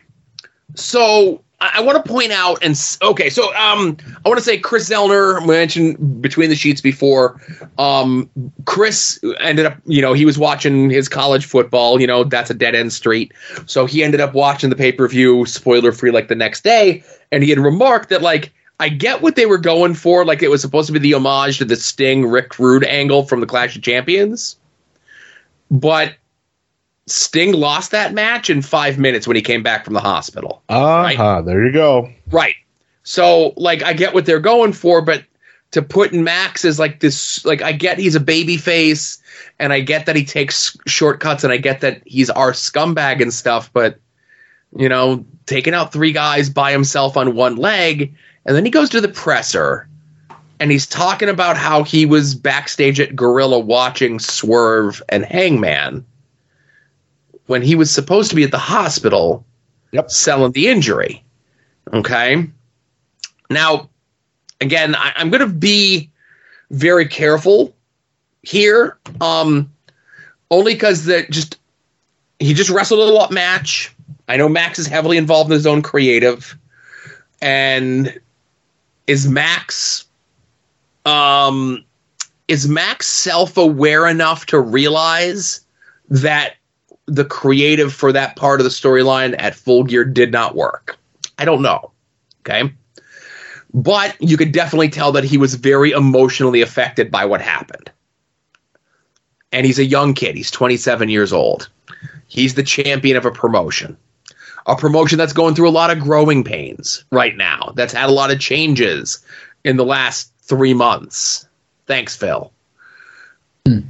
and M- Max is not the only one who's publicly talked um, you know, on social media and in interviews, and then part of his TV character. And this is where we kind of blur the line a little bit because, you know, he says, I'm not a character. What you see is what you get. But what we've seen out of Max, if you look at what Max has done over the year on TV, none of it lines up properly, right? It's all over the place. So I don't know what Max's mental diagnosis is. I don't know, you know, whatever that is, but it definitely felt like at the at the press conference he was having an issue, you know, and I I would never want to like contribute to someone going through something like that. Um, but if he's not able to handle this sort of pressure for his own mental well being and health, maybe you know, he should be self um, aware enough to be like, hey, maybe it's time to wrap this up for a little bit and I take some time off to deal with whatever I'm dealing with, or for Tony Khan to step in and say, like, hey, we need to work something out because, like, you know, maybe you're not able to handle this right now. And, like, I'm not doing this as a punishment, but I'm doing this for your betterment. I don't know. I'm not close with those people. I can only see what I see on TV. And if Max is telling us that everything that he does is real, he definitely looked like someone who was having a nervous breakdown Saturday night. And I don't know. I, I, I don't. I know Max don't listen to this goddamn show, um, but I hope he's okay, and I hope he's dealing with whatever he's going through. Yeah, um, I, I agree. Like, I like Max. I like most of his work. Um, and I agree. Like the last couple months, he's. I feel like he's been a bit gotten to online with his work. Um, you know, especially like I remember him saying, "I've got to be better" after like the Jay White tofu shit bombed. Um, you know, and he didn't used to do that, so uh, hopefully everything's all right with him. Um, you know, in ring, his matches uh, this year have been better than he's ever been. I mean, he's crushed it for like for sure. But you know, maybe put down Twitter every now and again and don't just read into what every critic of yours is saying a little bit. Um, you're listen, you're not going to please everybody. There's people that they love Max and everything he does, and then flip of the coin, there's people that hate him and everything he does. So, uh, I, I yeah, I do agree though. I have seen like a bit of a change in him personality wise. Mm-hmm. So, do you think that he takes it personally when people uh, sort of speak out and attack the WWE light side of AEW? Because a lot of that stuff could be translated to being the MJF stuff, especially that pay per view with you know the switcheroos and all the stuff they piled into that match. It's it, you know his his segments are very sort of WWE referencing, WWE inspired. Do you think that Max as a person, even when it's not directed at him, sort of shoulders some of that, like, oh, they're talking about me when they mention the WWE side of AEW? Yes, absolutely. Yeah. Um, I know if it was me and it was something that I put out there, um, that, you know, I, I put my creative thing into, and it's one thing to be a creative person and tell other people to go out and do X, Y, and Z, but it's another thing for you to be the performer, to have your own hand in creative and to go out there and in your mind like this is what i imagined happening. I'm going to go out there and do it. In my mind i hit a home run and then the online discourse is overwhelmingly negative. And i'll and i'll go and i'll just say this one step further. The online discourse is over overwhelmingly negative. Max is still getting great reactions in front of those live crowds. He's still super over. Now pay-per-view was a huge crowd. TVs haven't been huge crowds lately, but it doesn't matter the size of the crowd. We were there live a couple weeks ago in Philly. Max is super over that live crowd, right? No doubt. And you could certainly brush aside online criticism and just say "Oh, it's a small sampling, it's a it's only a couple people, you know, it's less than the people that come to the attendances, mother's basement, neckbeard, incel, all stuff that Max has said, both as his on screen character and on Twitter and in interviews. But you could only say that for so long before it really starts to get to you. Right. And, and the thing with Max, and, and Brett had said this, uh, so I agree with him, but like, uh, uh, his matches are always really good. Like, and he said, and Max says it himself, bell to bell, that guy delivers. He delivers better than I thought he could. You know, um, he probably he he delivers in that ring better than someone his age probably should. Right. I think in in those ropes, he's better than you would expect. For a guy whose character is I don't like to and I don't want to wrestle, Right. when he does wrestle, he's really fucking good at it. Right. Uh, but then he cuts these live promos where he talks about the tofu thing and whatever else. And then, he, like this week, he brought up his The Google mom- Trends the Google. Trends. He, he brought up his mom's diaphragm. copping head from an alligator. Right. Dude, like what the fuck is that? So like I, he's very uneven in his game, but like when he wrestles, I'm like, this guy's cool. Like he's really good. And then he knocks himself down a peg for me every time he opens his mouth on a live thing. So I, I definitely feel like he's accomplished enough as champion. Like as you guys said, like you know, he had the Iron Man match, he had this match, he's had every type of match, he's had the longest reign, he's had a very good reign, and as Joe said, maybe it's time to for the for the sake of everybody to to put an end to it. I'm gonna ask you guys: Would you, all biases aside, would you like to see Samoa Joe win it? If Yes. that meant, hold on, if that meant that there was no satisfactory conclusion to the devil stuff. Yes. Uh, I'll say yes as well. Um, I feel like if Adam Cole is as, like, as hurt as your, people are saying he is, he's not going to be ready to wrestle. Maybe I don't know, early summer 2024. And like, do you really want to keep it going that long? Yeah. Yeah, I, I, I'm saying yes. Also, uh, one because Samoa Joe is arguably the most consistent professional wrestler over the last 20 plus years, um, and two, Most consistent, most believable, Yeah. most in a clutch. You know, and I don't mean the coquina one, but like when you need him to, to deliver on any level at any time, he does above and beyond.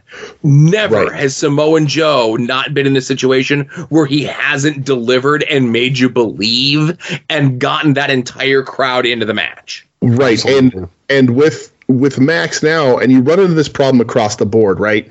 When a long title run happens how do you believably end it right? They're looking at that with roman. They've been fighting that back and forth for how long? You know max is getting to that point because in this pay-per-view he wrestled two matches the and the world title match on one leg. Who can beat him? He's he's wrestled two on one matches in one. He's wrestled on on one leg in one. So who can believably beat him? Uh, and I think without any sort of storyline needed, Samoa Joe, right? I mean, nobody's going to be like, oh, Samoa Joe couldn't actually beat MJF. Of course, Samoa Joe could beat MJF any day. So, like, I think if you're going to get out of it, if MJF's hip is as bad as he is sort, sort of signaling that it is from that elbow drop, uh, I don't think anybody, or at least anybody who matters, questions Joe beating him here uh, just because they have to do something to get to move on. Cole's out, all that sort of stuff. And they can still like if Samoa Joe wins this, they can still have the devil torment MJF through backstage promos and shit like that too, you know? But yes. when Samoa Joe said like you're my property and like you're under my protection like because i want the best version of you when i beat you it's like yes we hear this stuff before but never quite the same way and me like in 2023 being like yeah i believe him like I, everything he says like uh, yes sir i will not say anything bad about you because you were so goddamn credible as you guys said Yeah. Right. Joe is like the realest motherfucker on TV. Right. yeah I, I was know- explaining to Michelle, I said, like, to me, Samoa Joe holds the two best independent wrestling matches of all time. Just lends to the legend. The match with uh Kawada, right? Or With Kobashi, yes. Kobashi. Yeah. yep Kobashi Kobashi And, and Necro Butcher. Okay. Because like when you said two, and I'm like, I don't know. The first match with Low Ki in 2002 is really good. the cage match with Jay Briscoe at the Rexplex is really good. It is really good. You know what I mean? Like, Yeah. but like uh, legendary matches, and the, like, uh, and again, yes, the match with uh, Kobashi and the match with Necro Butcher. You could not find two more different matches if you tried. Right. And Joe had those matches within like the same 12 month like period. Right. Hey, hey, those the the trilogy with Phil's real good too, guys. It's very good. Uh-huh. And that's the thing about Samoa Joe is that you can lay out his entire career, and every two weeks he has like the best match of the Indies. Like, Yeah, he's just that good. He's just that good. It, it's just a shame that WWE told me that he's washed and he's injury prone and he shouldn't be uh, on television anymore. It's a different WWE when they let Joe slip through their fingers four years ago, whenever the hell that was, or three years Oh. ago. You know. Good thing they'd never do that with like Swerve or no. any other people, like the other dozen or so people he can name. I I bet you I'd be willing to bet that WWE now, you know, within the last like month, uh, especially with whatever regime changes you want to believe are going on at WWE, if Vince really is gone, whatever, that I bet you they're kicking themselves that they lost Swerve. They have to. Abs- absolutely. They. I. Yeah. For sure. Well, and he was one of the ones that like Tony Khan flipped out about getting tampered with, right? They reached back out. Yeah. Yep. So There was the rumors of that, yeah. allegedly, right?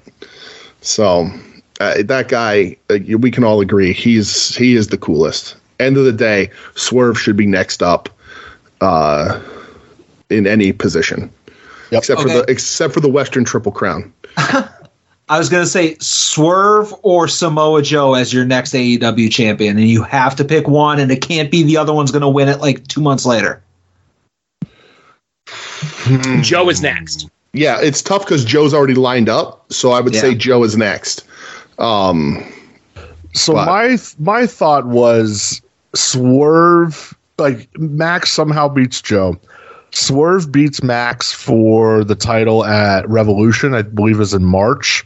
Uh, and then the foregone conclusion, I, I feel like a lot of people are, are saying Ospreay's going to win that belt at uh, Wembley next year. Like a main event of Swerve Ospreay at Wembley, that'd be pretty fucking good.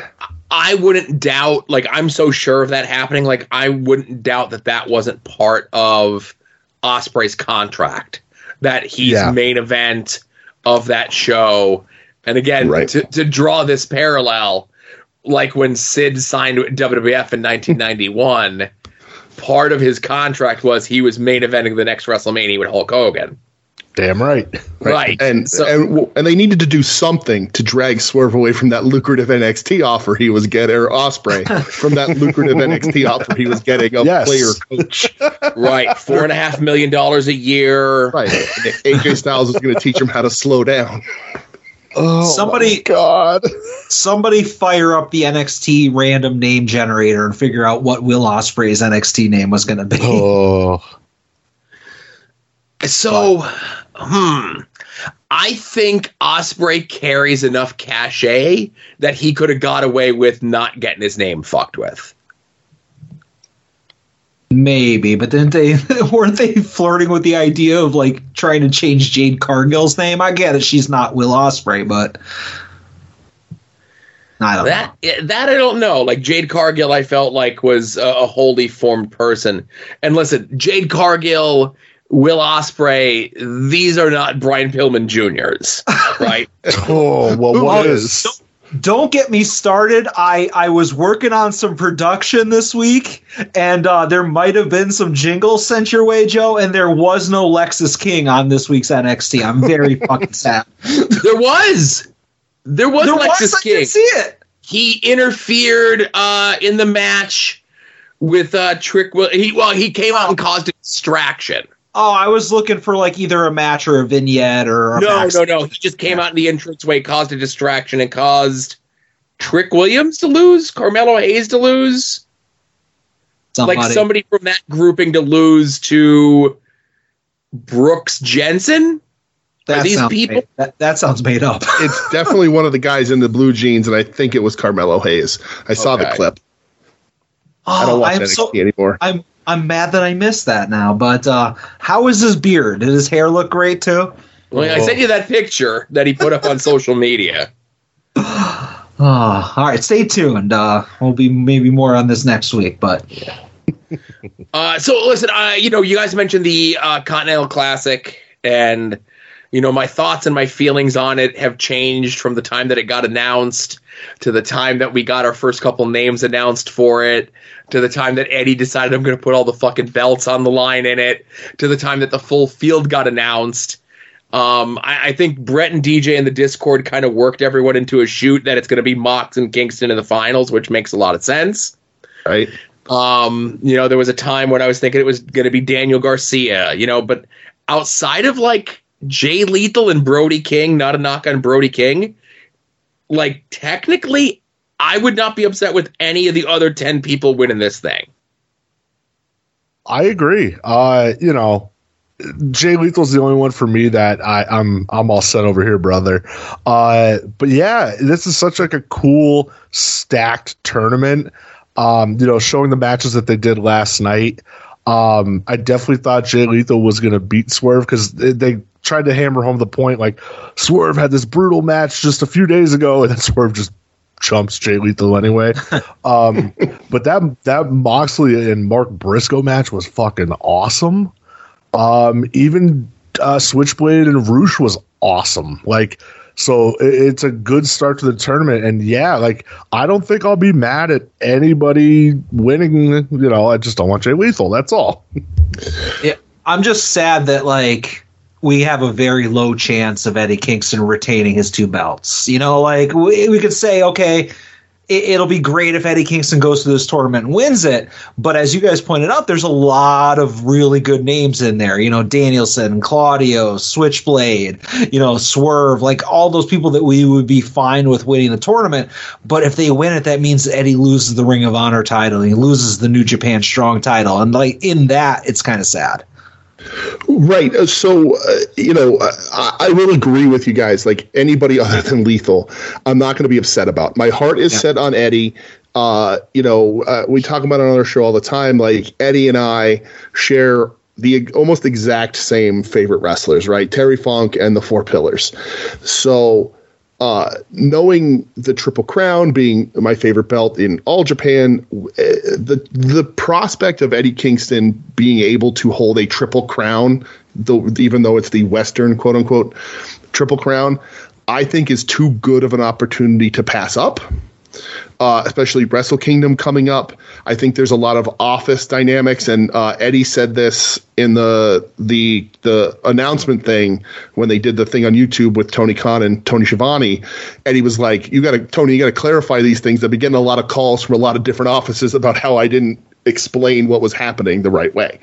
Um, so there's a lot of politicking under who New Japan is going to want to be their strong champion because you are a champion in all three when you have these belts, right? I want Technically, yes. Technically, I want Eddie to have a match as champion at, at Wrestle Kingdom. I want Eddie to to wrestle in the dome in front of the, a full Tokyo Dome. Uh, that is personal preference, um, but I think there's a really good case for it. I think him Mox is a really good case because we've never officially paid off Mox siding with Claudio. Yep. And so there the case is there and Eddie never lets anything drop. So like that will be fresh in his mind again and it will be a crazy cool match in New York uh, on the pay-per-view. That being said, even though my heart is almost in every situation backed behind Eddie, uh, there is even Lethal. I don't want Lethal to win, but like Lethal's not a schlub. Lethal will put on some really good matches. Um, I had a conversation with a guy this week on Twitter while Dynamite was happening, and I tried to be, I don't know who he is, I tried to be as nice as possible to him because it was through our show Twitter at We Need Wrestling. And um, he was like, Tony Khan lied to me. He said there were this was the biggest tournament ever, and there would be 12 stars in this tournament. And he's like, and they're not all 12 stars. Garcia's a, a joke, and this guy, why not have Jericho and Wardlow and blah, blah, blah. And I'm like, and he goes, and, and Tony Khan said this is going to be the best tournament ever, and it's not going to be that. And I'm like, brother, hyperbole, right? You want Tony Khan to come out on TV and be like, eh, it's like 80 20 stars to shitheads? Like, what do you expect? Uh, you know, and I, I like everybody. I don't have a real problem other than, and again, I keep saying other than lethal, but like, I don't have a problem with anybody in here.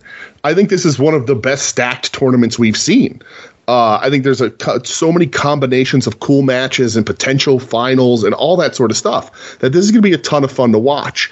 Uh, but I did have this conversation. I was like, dude, you just you're not going to like everybody ever involved in anything in professional wrestling. So just skip who you don't like, right?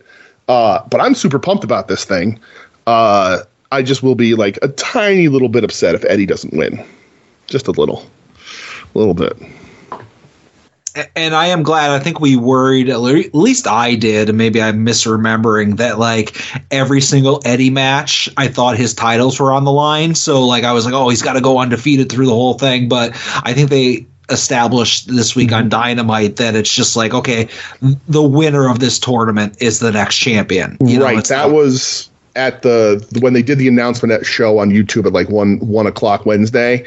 That was when Eddie Eddie when he first cut the promo, he sort of said it in a way that you would think that he's defending the belts every time, and then Yeah. they clarified that it's just the whoever has whoever wins the finals is the holds the three belts. It that's just what it is. Yeah, I was worried there was going to be a little hot potato of like the Ring of Honor belt, you know, like Yeah. where it might have switched a couple times in the tournament. Right. That's a little too messy. I don't think AEW can manage that at this moment. Yeah. Wouldn't put it past them to try. True. Uh, so uh, listen, you know, we can sit here. There's a bunch of other stuff to talk about, certainly. Um, but you know, we still do have a, a rest of a show to do. And uh, Brett and DJ, did you guys know there's a pay per view this weekend? There is. There is. Saints taking down to the ring. It's Kofi Kingston doing his thing. Ruby Soho. on the show. Bryan Danielson. No, no, no. Is it the Tribal Chief. yard? Let's find out. Brett and DJ. DJ. Ah. Yes, this was this was thrown at me by Adam. I didn't have enough time to go and fiddle with this and edit this and so on and so forth. But when he put in the email, he's like, "Oh, let's see if Brett and DJ know the card this weekend." So, Adam, Yes, yes. I, I felt bad. I was going to like message DeWiki at like noon on Thanksgiving and be like, "Hey, by the way, I need you to remix this to have DJ in there." But according to Wikipedia, the most trusted source of all wrestling news and information, the World Wrestling Entertainment is holding the premium live event Survivor Series War Games this weekend. And there are five announced matches. Can you believe that? Five. Go to your local cable operator and order this pay per view. Brett DJ, do you know the card? Brett, I need you to do the heavy lifting here. I was just say default to me here. But but I, I can do at least one. I can do one. Well, the women's get your war one out of the way. The women's war games match is all of damage control minus Dakota Kai because she's hurt. Yep. So that's right. That's Io, Kairi, Asuka, and Bayley Correct. versus Charlotte, Becky, Bianca, and Shotzi Blackheart. There you go. That's one. Uh, I'm so I know- I'm so proud of you. Thanks, buddy. uh, Noted regular WWE watcher, Brett and DJ. I Member of the WWE Universe, DJ. I, I also know that Cody Rhodes is in the men's, and so is the returning Scary Snake Man because Cody Rhodes said said I have a friend and I'm gonna call an old friend, and everybody's like it's gonna be Phil, and it's not Phil, it's a different kind of snake. Oh. It's Phil Randy- has no friends. How Cody's- number Cody's one, a number one, Phil how has no dare friends. you? and number two, How where do dare I you- get off? Where do you get off, you son of a bitch? So I don't know if you guys saw, but like Cody all throughout that show, and I didn't see it, but I saw it on Twitter. He says, "Okay, I have a friend," and then it was like, "This is a guy I have a legacy with," and he winks Ugh. into the camera. And then later on, he's like, "No, no, no, you're not hearing voices in your head." And I'm like, "Oh my god, this is fucking baby shit! Like, who enjoys this? This is so bad. I guarantee you, Cody Rhodes enjoyed it. Oh, so bad." I really liked all Cody's promos to build this up. Oh, you're the come fucking, you're part of the problem. right? You're and going then, soft. and then he doesn't show up. Like it's not like Randy Orton did. It, they're saving him for the pay per view. He couldn't be bothered. Oh, but I'm sorry. Go ahead. Yes, Cody's in War Games. Go. Uh, Brett, that's all I got. All right, yes. So listen, that ham-fisted fuck Cody Rhodes. Uh, I God, that promo's so bad. Uh, so all right, men's war games. We have Cody Rhodes, Jey Uso, Sami Zayn, Seth Rollins, and the return to Viperville, the s- scary Snake Man himself, Randy Orton, uh, going up against Judgment Day, which is Finn Balor. Um, uh, who's that little snaky looking fuck? Uh, he is Randy he's like a- Orton? is- hey, uh, no, the, no, the one I was just saying the one with real life McDonagh. I'll help you out there. Okay, thank you Was so he much. was he Uh, Noam Dar? No, No, he was. no, Noam Dar is still Noam Dar. Oh, okay. he was uh, Jordan Devlin. Oh, right. Yeah, the Irish ace. Blech. Um, Damian Priest, uh, who DJ doesn't hate anymore. I don't. I did see him do a Um, video about his back tattoo this week, and I was like, "Bro, that's not. It's not great." Uh, but it's neither here nor there. Um, who the fuck? Oh, Dominik Mysterio and uh, Drew McIntyre. There you go. That's War Games number two. You No, have three why is- If I could just interject, why is the men's war games five on five and the win- women's four on four? I, I, dude, I don't understand that either. Like, what? You couldn't find two other ladies? And no, They're- they can't. They're they're they're all walking in background segments on NXT. Um, and there was a match on Raw uh, to determine uh, who gets the advantage in the men's war game. Did you see how they're determining the women's advantage in the war games match? They draw on straws. Uh, bra and panties match. Oh, all right. I'm back in. No, no. Go to ruffles.com and vote for which team Oh, you think should no. get the advantage in the women's war games match. What is what is ruffles.com? Potato chips. Potato chips. Oh, Jesus Christ. That's the sponsor for the match. Uh, not everything could be a Mountain Dew pitch black match. That's for goddamn sure. Um, uh, all right, let's see. Oh my god, this is gonna be real tough. Uh, so this one is like the most random one, which I remember because I saw a weird flyer for it. If I'm wrong, uh, whatever. Uh, Rhea Ripley defending the title against Zoey Stark. That is correct and very confusing, but yes. uh, yeah, I hate myself for knowing that. Um, is there uh, Gunther versus the Miz? Uh, there is because I saw the internet saying that we should all respect the Miz this week, so I knew he had to have a pay per view match. Believably, Yeah, that dude, match is going to go 30 seconds, right? well, yeah, because Miz didn't go to house shows, bro. So how could he be a real fan? Um, oh my god, the, the the Miz Gunther promo was really good. You should go watch it. Uh, Gunther comes off as a real big asshole in the promo, mostly because he's wearing a suit and loafers with no socks. Oh, what a look! He looked like such an asshole, and I'm like, oh, I wanted the Miz to shut him up. Ooh, punch him right in his dirty mouth butt. Um, Gunther's promo was really good. Miz showed babyface fire. Um, it should absolutely be a squish, but uh, they did a good job, like taking like two weeks or whatever the hell it was to build up that match. All right, one Oh, more man. announced match, right? Oh my god. Uh, well, LA Knight's not doing anything because he's shuffled back down the card, right? exactly. This is one, this is one of the alleged big four pay per views, and maybe that's an old school mentality that doesn't exist anymore. But this is Survivor Series, and LA Knight Oh, nowhere to be man. seen. Uh oh, uh, Neither is I the do fucking know. world I do know this. I do Boy. know this.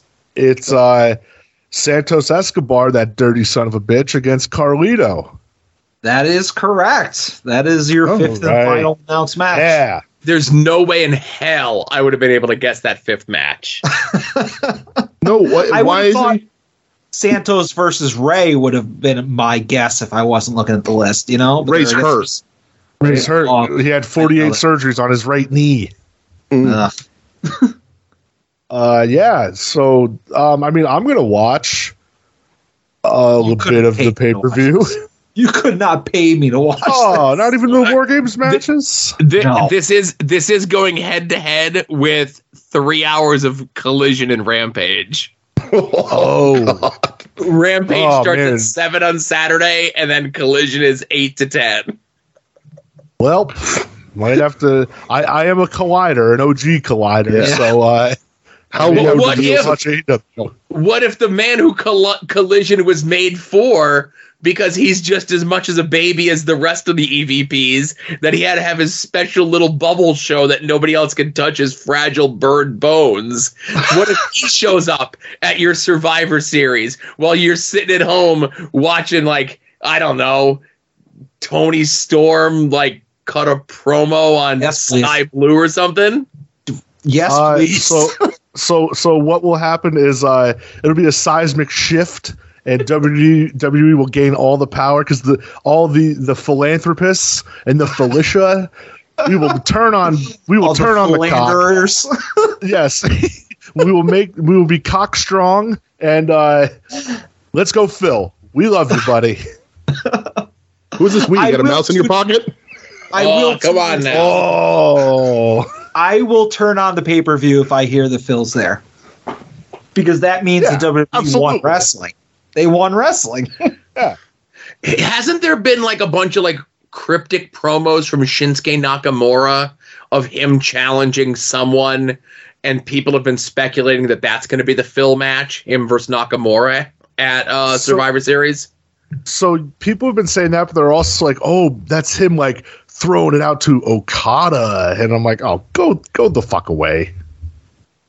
Is oh this is is this the pay per view that's in Chicago?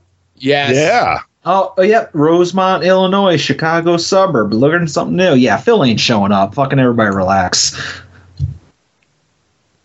I miss you, Phil.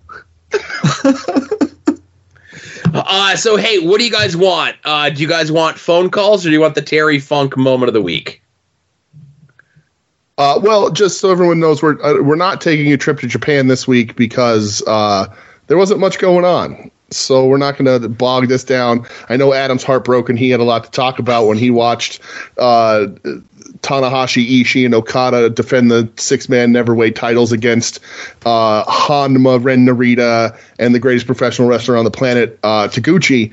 Uh, I have pages, right. pages of notes here, and you're gonna cut the segment. but we're we're Collapsible I've made- seg, Adam. It's it's collapsible this week. Uh, tune in our next week and we'll see what the hell's going on over there. There's a bunch of tag leagues and they're only okay. Uh, I say But- we do Terry Funk moment of the week. all right.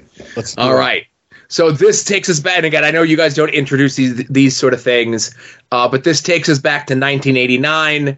Uh, Terry Funk has just attacked Ric Flair after the hard fought battle uh, with Ricky Steamboat to regain the world title. But Terry Funk has been out of action for a very long time, and he needs to work his way through the top ten contenders.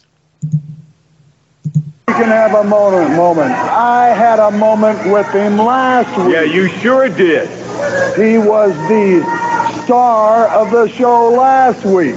Now it's time for you to spend some time with me. Yeah, no. In fact, let me spend some time with this young man, and you just stand back. Terry, would you just let us get on with it? Now you're a fine-looking young gentleman. I want you to tell me just one thing. Who is the better wrestler, Ric Flair or me? And I'm sure that you think Flair is. Well, y'all both top competitors. I got to hand y'all that, but I think you're the top competitor. Did you hear that? I heard him. So let's go into this now. Why am I not into the top 10?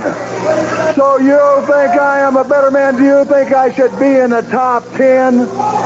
Yes, I think you ought to be in the top 10. Do you think I should be the number one contender? Yeah, I think you ought to be the number one contender. He doesn't rate him, Terry. Let me tell you something.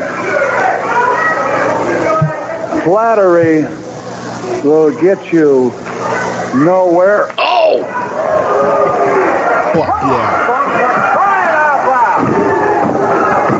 yeah. Terry, good night. A quick guy. You come out here put the pile driver. That boy doesn't even belong in wrestling. How can he possibly? You're talking about him not belonging in wrestling. I'm not sure you belong in a. I'm tired of looking at this.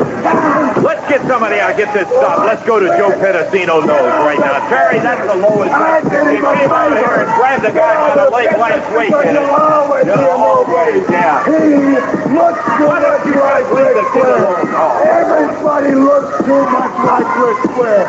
I don't need a kid like this any You look like somebody that the white guys in the white jackets ought to be coming to get you. The fans, man, Joe Pedicino nose. Will you just So I don't know if you guys saw that clip going around today on social media. Uh, I didn't. It's excellent. Do you know who that young man is that Terry That's Funk beat up? I have no idea. That would be a young Dwayne Bruce, who you would know better as Sarge from the World Championship Wrestling Power Plant. No shit. Yep. Wow. Whoa. Imagine Terry Funk really put him out of bit uh, out of wrestling in that moment. We would have never got Goldberg. we also never would have gotten high voltage. That's, true. Uh, also, DJ as a as the Terry Funk expert amongst us, what the fuck was that Terry was wearing on his head? Well, so I want, I was going to bring this up, right? Uh, I love Terry in like the black chaps. He's got the red tights underneath it, uh, and Terry Funk is is a legend, uh, and the best to ever do it, and the greatest cowboy wrestler in the history of wrestling. When Terry Funk throws on a do rag, it's a different animal. it's just a different. It is a different kind of guy. You combine the do rag with the braids that he used to have, whole other level but the the do rag tied twice on both ends of the back. I don't know how he does it, uh, but it's great, and it's just a different level of Terry.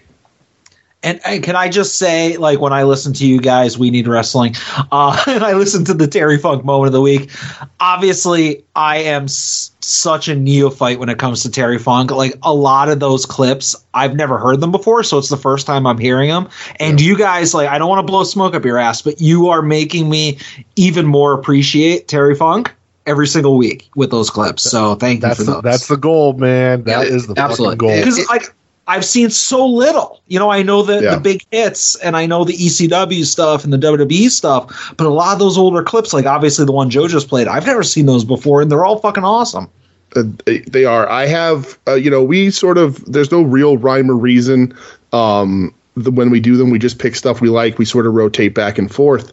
Um, and like, I haven't even got to my favorite Terry stuff yet. Like, obviously, the '89 feud is my favorite feud of all time, so that's mixed in there.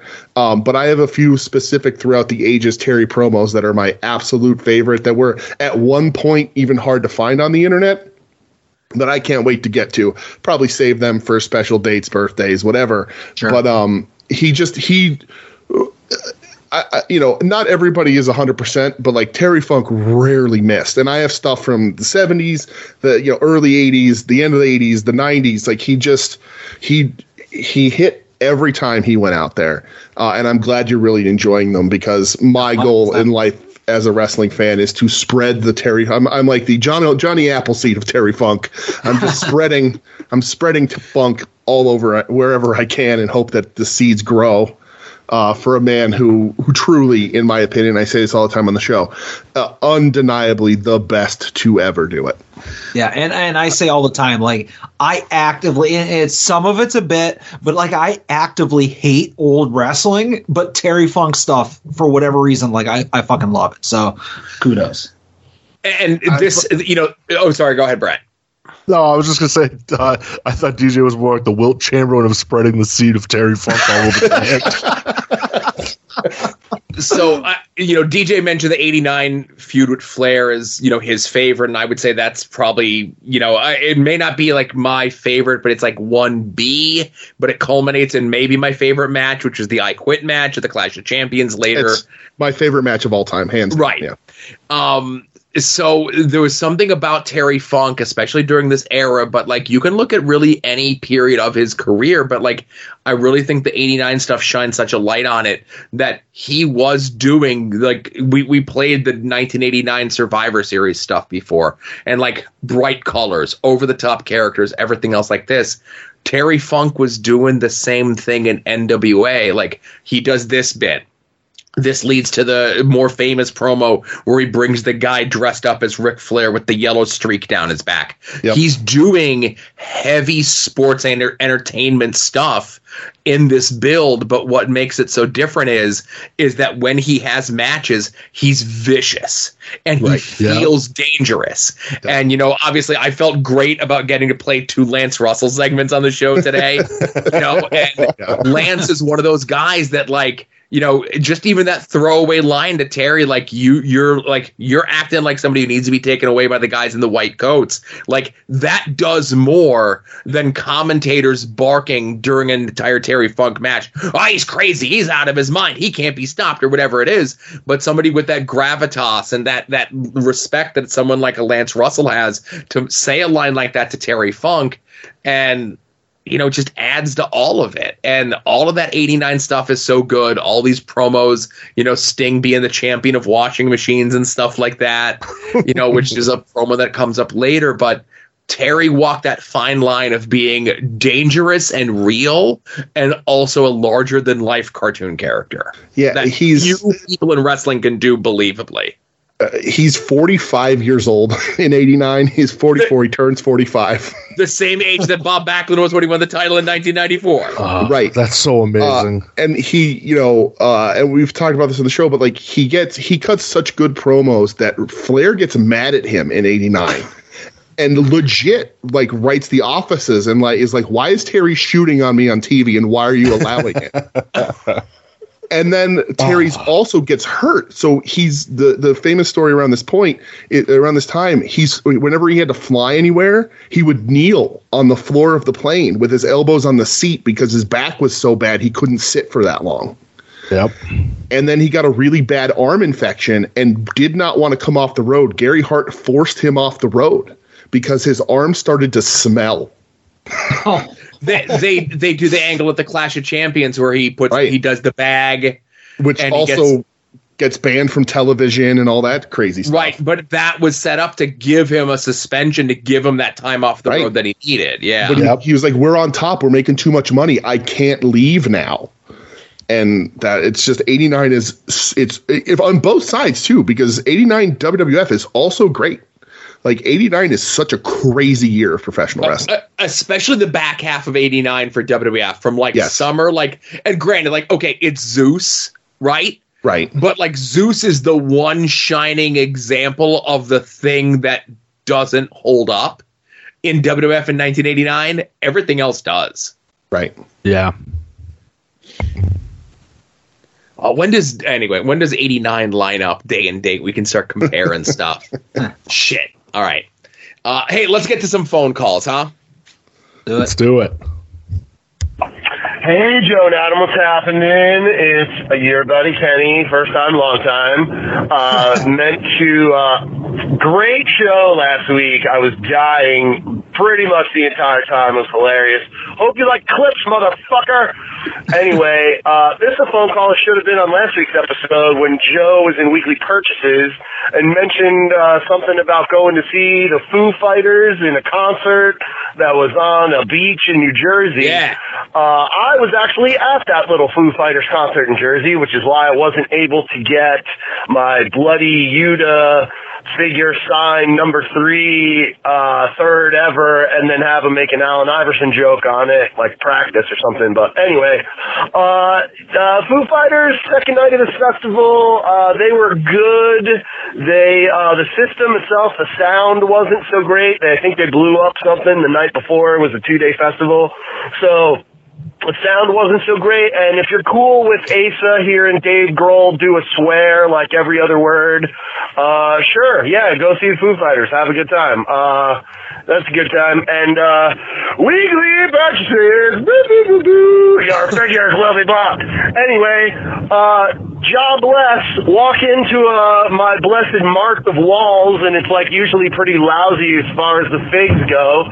Swing by, and I come through, and what do I see? A very evil, very basic, very elite Danhausen, which I was super psyched about, been a fan of him since the production. And then right next to that, a Chase, one of 5,000, bunny, case fresh, minty mint, out in the wild, whoop whoop. God bless. Have a great week. You, you Get wrecked, actual, you actual son of a bitch! What a fucking pull! There's a lot to unfold here. Yeah.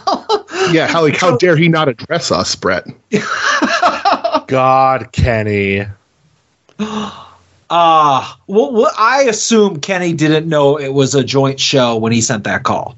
That's probably what it was. Uh, you know? Kenny called like we we had announced it. We did say it on the show, but listen, people don't pay attention to what the fuck we say. Yeah, most of our callers don't even listen to the podcast. To be honest, you know. yeah, it's all out of love. Uh, Kenny, I I did see the Foo Fighters on a beach once. They played uh, a bamboozle festival many moons ago. I think it was in Asbury Park.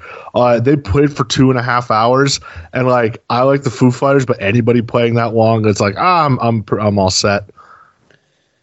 Yeah, and about Asa hearing swears, his mother doesn't stop swearing, so he'll be fine with hearing Dave Grohl say it. what a potty mouth on that woman. Yeah.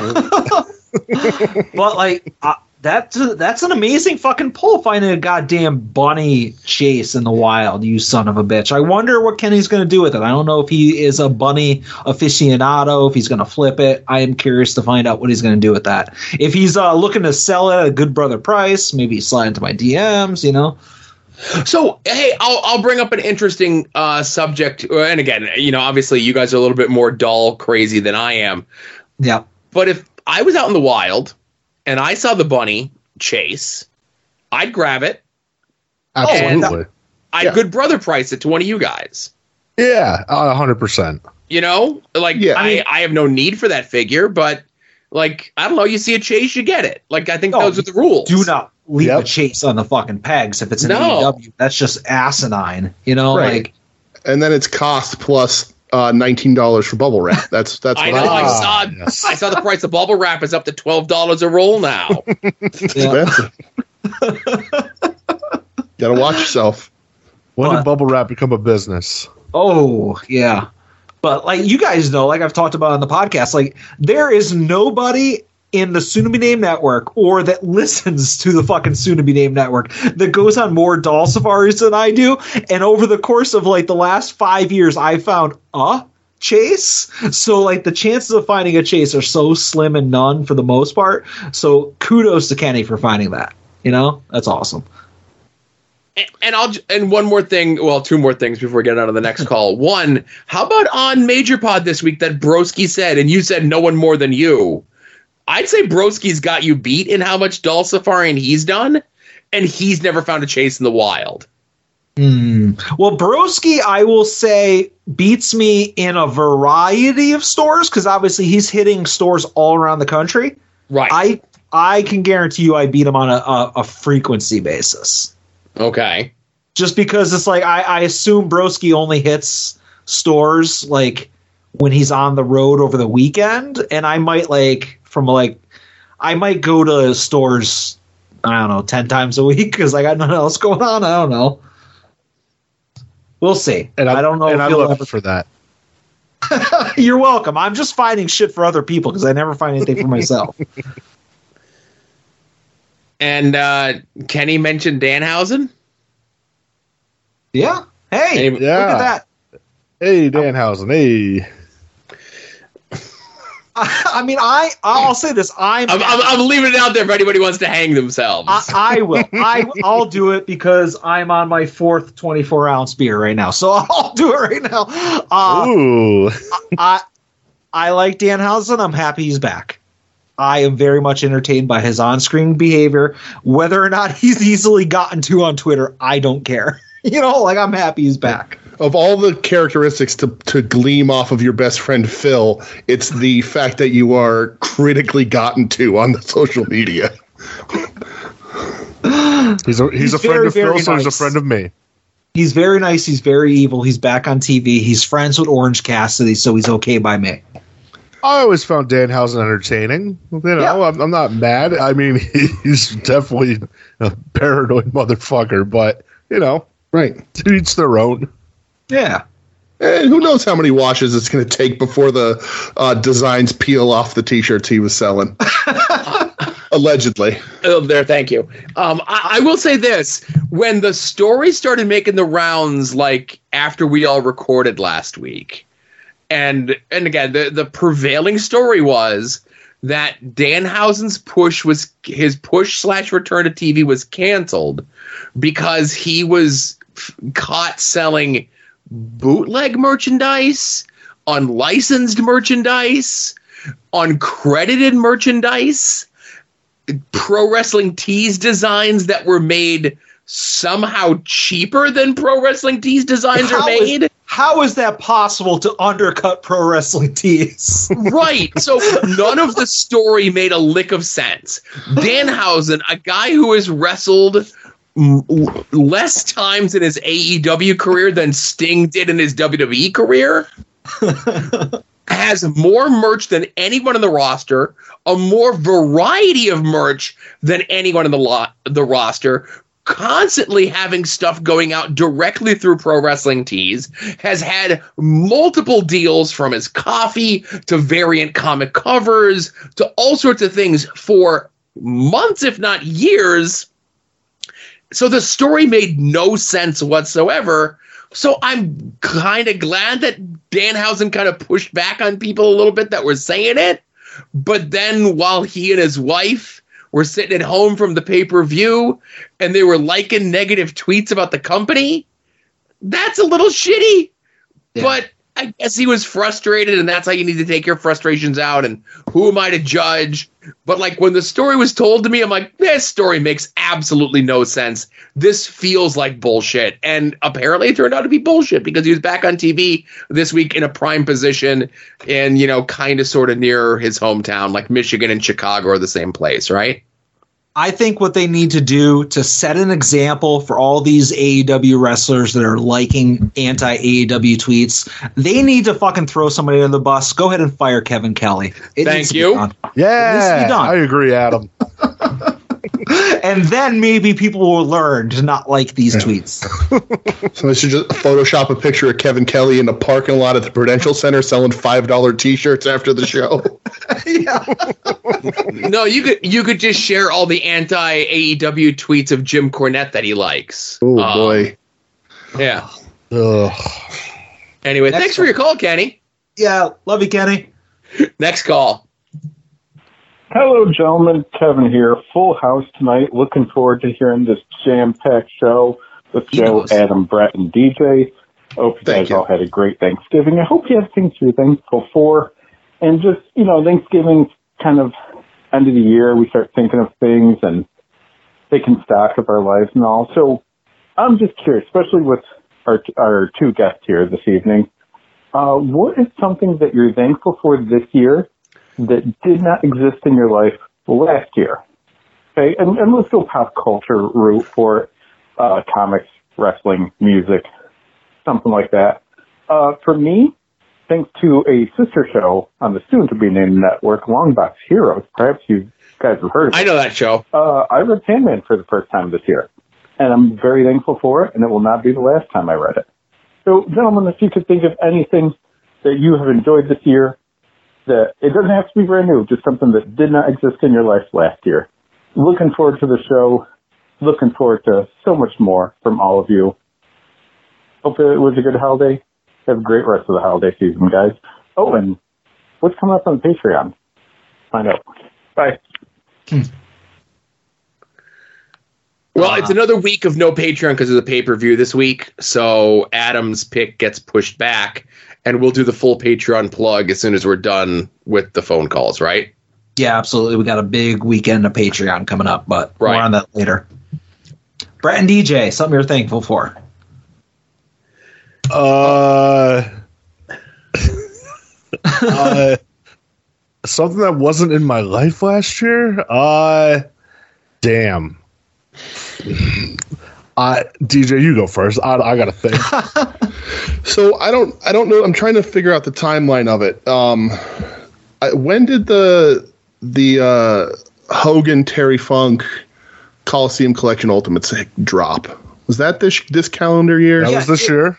It was this year. Okay. So uh, aside from my personal life, you know, I'm very very proud uh, of my wife Michelle, sometimes guest soon, the Royal Rumbler, soon to be featured once again during Royal Rumble season. Eat Uh, your on- We Need Wrestling. I'm very proud of her and her endeavors uh, this year, uh, which is a huge change from the year before and a lot of sacrifices and time. Uh, but a purely personal, selfish reason, uh, I got three new Terry Funk action figures this year and a d- d- Mattel Target display with Terry Funk on it. yeah. So, uh, as far as that sort of what it wasn't in my life, uh, Terry Funk, although he's no longer with us this year, um, I did Oh, manage to man. get three Terry Funk action figures this year, which is wild. so, well, two cha- two Terry Funks and a Um, Chainsaw Charlie. That's Um, plus, there was a micro brawler this year that you got, the bloody. oh, one. that's that was this year too. Jeez. Yep. Yeah, this All has right. been a huge year because I, I I not only have bought all of the new ones, but I also went back and like I got the Elites ECW one and a couple other. I got the uh, the Jakks Classic Superstars this year as well. So Oh, nice, great. yeah, so you and I have both got all of the new ones, and I've gone back and got some of the older ones as well. Cool. Uh, so uh, I guess I'll go with. Uh, I'm thankful to see Eddie Kingston get his like get all the love in the world. Uh, and but what I mean by that is, you know, going over to Japan, being beloved over there, winning a New Japan title, winning a, a world title with the Ring of Honor title. Uh, you know, I, I know collectively as a group, like we've all been Team Eddie for a very long time. Um, so it, it it's very very cool to see somebody like really get that love. Um, so I, I'm I'm thankful for that. Um, personal life, I don't know, man. My my life don't fucking change. I'm a single dude who's 34. I do nothing. Um, yeah, so I'm going with Eddie. Um, I will say I, I'm thankful for Joe for reaching out and doing all these Patreon conversations with Joe podcast. Cha-ching. Thank you for that.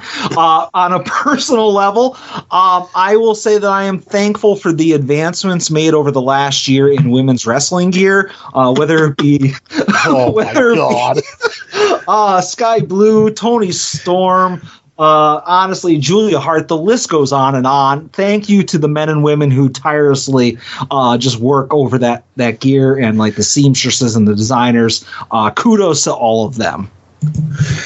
So, you know, I'm thankful for a lot of people uh, in my family um, doing better um, health wise, doing finally taking some of the steps that they needed to do to do so. And therefore, me, by, by the grace of God, go I as well.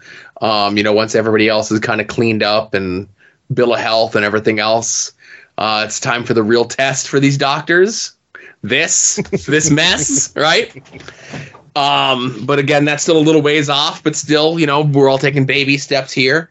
Um, but you know, obviously, you know, you guys, uh, there's a lot of different things that we could all talk about in wrestling and you know whatever the media and stuff that we consume. But you know, in this last year, you know, these last twelve calendar months, you know, I got two matches that I never thought I'd see in my entire life.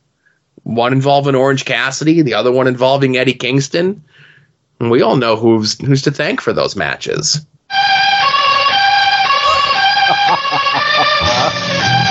I'm letting it play. Let it ride. It's a shorter version of it. But I got one more too. I got a lot of things to be fa- thankful for for my wrestling fandom. Listen, we've all been wrestling fans our lives. Some of us have dipped out and dipped come back in, and I'm always going to be here no matter what, right? I may not watch the mainstream stuff. I might replace it with indie stuff during the time, and like right now, I- I'd say the two big mainstream promotions are doing well. And you know, there was one person that I kind of got into, and everybody else has come along. And I, I looked at that as like, you know, when you guys, when a lot of people left in like '94 and '95 when wrestling was shit, and then got hot again in '96 and '97, I was still here waiting for you. I'm like, come on back. Still good, you know, it's just a different kind of good. Um, and a lot of that is the fandom around this man. Oh God damn it! No. Yeah. I'm letting the whole thing play. No, no. Yeah. But I was on board with LA Knight. Yes, did I work myself into a shoot because I thought it was ridiculous that he was the Hollywood multi megastar from uh, Hagerstown, Maryland? Yes. But then, like, you saw him getting those skits in NXT and starting to get over and really working hard. Listen, no one's ever going to say that he's going to have a five star match, but he was a guy whose life dream was to be in WWE and he made it. And, you know, the, the Bray Wyatt stuff, of course, happens. And, you know, then everything that happens there and he gets a bunch of start and stop pushes and I'm there the whole time and I'm like it's going to work out it's going to work out and you know he he got me to watch my first blood oil money show you know and main event against Roman and I'm sure on SmackDown tomorrow they're going to work out something for him to get on you know Survivor Series this weekend. He's one of their biggest stars. He's on the side of the truck. He's got more merchandise on WWE shop.com like outside of, you know, Roman and Cody. It's LA Knight, right? And you know, six months ago, who would have thought we would have been here? A year ago, who would have thought we would have been here? Two years ago, who would have thought we would have been here? Just me. But I'm glad to have you all aboard anyway. I don't care. I, I don't care if I was the first one, and I don't care if I'll be the last one. I just want everyone to come along. The more people that like the things that I like means that they'll keep doing and making the things that I like. Well, I mean, if you really meant that, you would buy the glasses. That's all I'm saying. They would not fit on my giant head. I have a giant J.D. McDonagh, Jerry Seinfeld esque head. I would need to get two pairs of glasses. I would need to take them to a specialty welder. I'd have to get prescription lenses in them. It's a lot of work. Yeah, yeah. Put them in a detolf. Put them on a shelf. Next call. a pink button time. It's young Ed. Hey, Joe and Adam, it's Ed. Um, How dare he? So I woke up this morning, and one of the first things I see is a gif of Adam Page sliding under Swerve's head, who was a, like a, a faucet of blood, and then him catching it in his mouth. And I said, "Holy shit! I gotta fucking watch this." Uh, so I watched like my first AEW match forever, and that shit was fucking fantastic. Holy shit! I, I said it on Twitter, and this isn't just Twitter talk. I swear to God, I was screaming. I threw shit. I was so excited. That match was just for me. It was so perfect, and I don't know that I'll ever see another wrestling match that perfect again. That was so fucking good.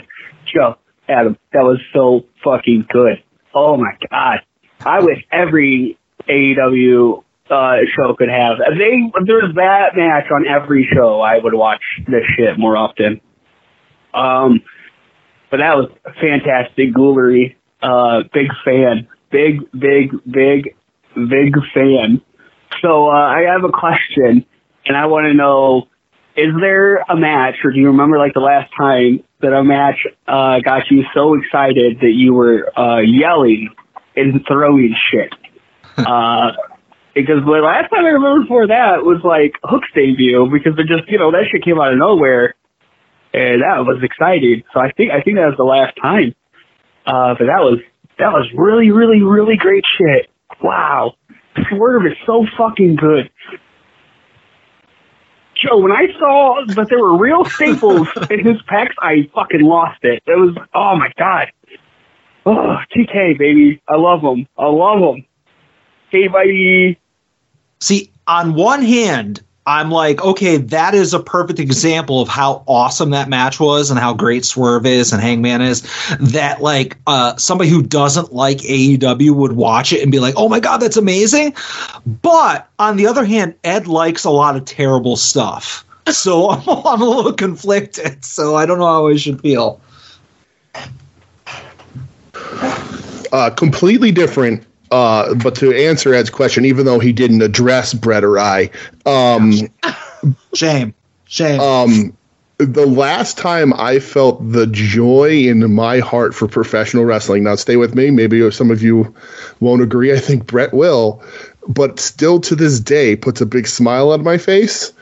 Uh, was when Shane McMahon blew both of his legs out and Snoop Dogg took over. You all right, Cuh? Uh, it is uh, arguably the greatest moment in WrestleMania history. um, it makes me so happy when he slugs the Miz in the face and then does the people's elbow. It is a perfect wrestling moment. I am super impressed to this day by Snoop Dogg, and you are right, will go down into the pantheon of wrestling quotes for the day I die. I I think uh, I think uh, Marcus and I text each other that at least once a week. um, so yeah, uh, that was quite the moment. Uh, I don't know. For me, like where I really like, I mean, I've never thrown anything while watching a wrestling match, um, but like getting real fired the fuck up. Uh, it wasn't even part like it was the beginning of the match, but and God, this is such a fucking stock answer. I apologize, everyone. Uh, when Phil came out to AFI uh, against against uh, MJF, that was like a oh fuck, I'm losing my mind moment. I feel like the same thing. Nerd. Yeah. you lost you your lay off. mind too. lay off the poor guy. I can feel like the same thing could be said for Danielson with uh, yeah, with the you know his Count- theme, Final Countdown, Sting with Seek and Destroy. Like we marked out over Yeah. all of those. You know, We, we, we really did. Yeah. I'd say Mayan was whatever the Ring of Honor pay per view was that they did Eddie versus Claudio, where Eddie lost. Like that match, like I was on the edge of my seat the whole time. Like I legitimately did not know how that was going to go, and that was a very exciting match for me. Um, not to take anything away from the match at Arthur Ashe when Eddie won, but I feel as though by the time that everything had happened, from the first match that they had to that match, we all knew it was a foregone conclusion that Eddie was winning the match. So there was like a little less suspense in it. I like when there's suspense in wrestling for the people that I care about. You know, I sit here and I joke around, you know, the the double J match at Orange Cassidy, I knew OC was winning. The double J match with Kingston, I knew double J was winning to fit fit the storyline. But with that first Claudio Eddie match, like it literally could have and should have gone either way. And you know, I, lo- I nothing makes me happier as a wrestling fan than not knowing. Yeah. I'll I'll uh, I'll revamp my answer if we're talking just like a strict wrestling match. Uh, I'm to say it's from the ROH Death Before Dishonor pay per view that DJ and I went to uh, when it was Athena versus Willow Nightingale. Uh, that match, like being there live and feeling that building like actually shake for Willow was like like one of those fuck yeah I'm I'm so into this matches. Uh, and and then Athena won and really bummed me the fuck out. Uh, I assume Ed calls back, and maybe this time he pays some respects to our co-hosts. Well, he does call back. Whether or not he plays respect is another story. Hey, Joe and Adam. And uh, Brad and Dee. Sorry, I forgot you guys were on this episode. All right. Uh, Love you, Ed. All's forgiven, Ed. Hopefully, you guys got to talk about how awesome Swerve and Hangman was too, and you didn't take that that call. Just- I only wanted to hear uh, Joe and Adam's opinions on it. But you guys are all together, um, I had a thought, and I'm going to present it to, to you. Let's presume, right, that suddenly the soon-to-be named network is flush with cash, like the whole network, not just me and my show, or where we made a lot of money. Um, and there was soon-to-be named network pro wrestling, and every show got to um, put a put a match on. What shows uh, match me? And also, uh, Marcus and Tim, I'm going to need your answers on your show, and everybody else. I need all of these, all of the soon to be name network shows to answer this, uh, because I think for Hayabusa, it uh, would be uh, definitely uh, versus Madman Pondo. Uh, and I don't know what that would look like. I would let them figure it out. Uh, but I'm sure it would be great. Uh, I'm not sure which would be better, getting Kiku to do a death match or getting Pondo to do comedy. Um, I think both uh, seem very, very cool. But not as cool as Hangman versus Swerve. That was one of the coolest matches I've ever fucking seen in my life. Okay, bye! Well, uh, Brett and DJ, the official match of We Need Wrestling. Uh, DJ, go wake Michelle up for her answer, please. do we have to pick one or do we get to each pick? Uh, because I have one already. Uh, Go ahead, roll with it. Real, real quick, just to uh, bring it, Ed, just to let Ed know. Ed, uh, I once watched Madman Pondo try to chain wrestle inside uh, uh, a building, the Staircase Lounge in Pittston, Pennsylvania, at a Chikara show. Uh, and before doing a top rope Frankensteiner, looked at the crowd, shrugged his shoulders, and said, "I'm doing the best I can here." I love him to this day for that. Um, and that was 19 years ago, yes? It was. When he was a Um, little bit more spry than he is today. right. Uh, first thing that pops in my head: money is is limitless. Um, uh, although Ed went ha- went what would have, is half a comedy match that would end up being an entire comedy match. Uh, I would book uh, Orange Cassidy versus my hero, my personal close friend, uh, Ryusuke Taguchi. Solid answer. Now, uh, are we like? Can I bring people back from the dead for this answer? It's limitless money, right? I mean, Um, money is no object. Fuck it. This is what I'm doing. Uh, I and and uh, I'm I need to procure a time machine made by Doug. Doug, get on it, you son of a bitch. Um, for some reason, two of my favorite wrestlers growing up, and and I've looked into this, and I just never understood why they never had like a a match like just a good singles match ever. Uh, Surfer Sting. It- like, so we're talking mid '90s Surfer Sting against like prime heel Bam Bam Bigelow. Like I don't know why I always wanted that match for some reason. The past just it never worked out. Because in his prime, man, Bam Bam like is one of my favorite wrestlers ever. Um, and Surfer Sting, you know, some consider him a great wrestler. Some people consider him a meme. Adam. Uh, so yeah, I never said I, that. I'm go, I'm going uh, Surfer Sting against like the heel badass Bam Bam Bigelow. Um, I was originally going to say I just wanted Miss Hancock to come out, but since you're going to be doing necromancy, I'll have Bobby Heenan on commentary, and that way Miss Hancock can dance in front of Bobby Heenan. Oh boy. Uh, this is tough. Um, again, I can go silly, I can go time machine, but I think everybody got whatever. I don't want people doing double duty, but I think based on like where their positions are today, and again, contracts, time, money, whatever is no object. I want double J versus LA Knight. yeah. You have anything at your disposal, and you're going to go with that.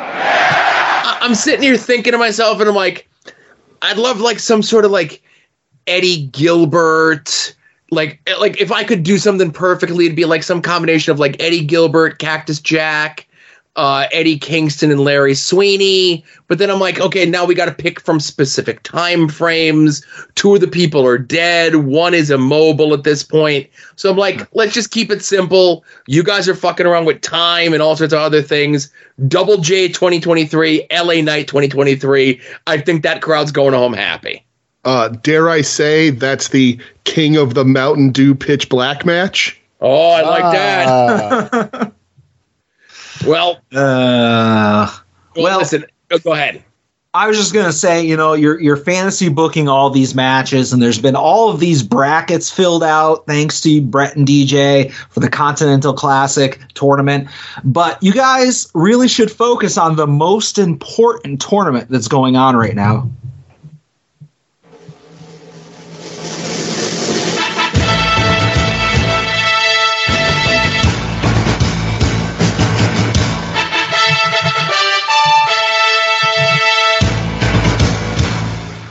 The gender neutral monarch of At Odds Wrestling.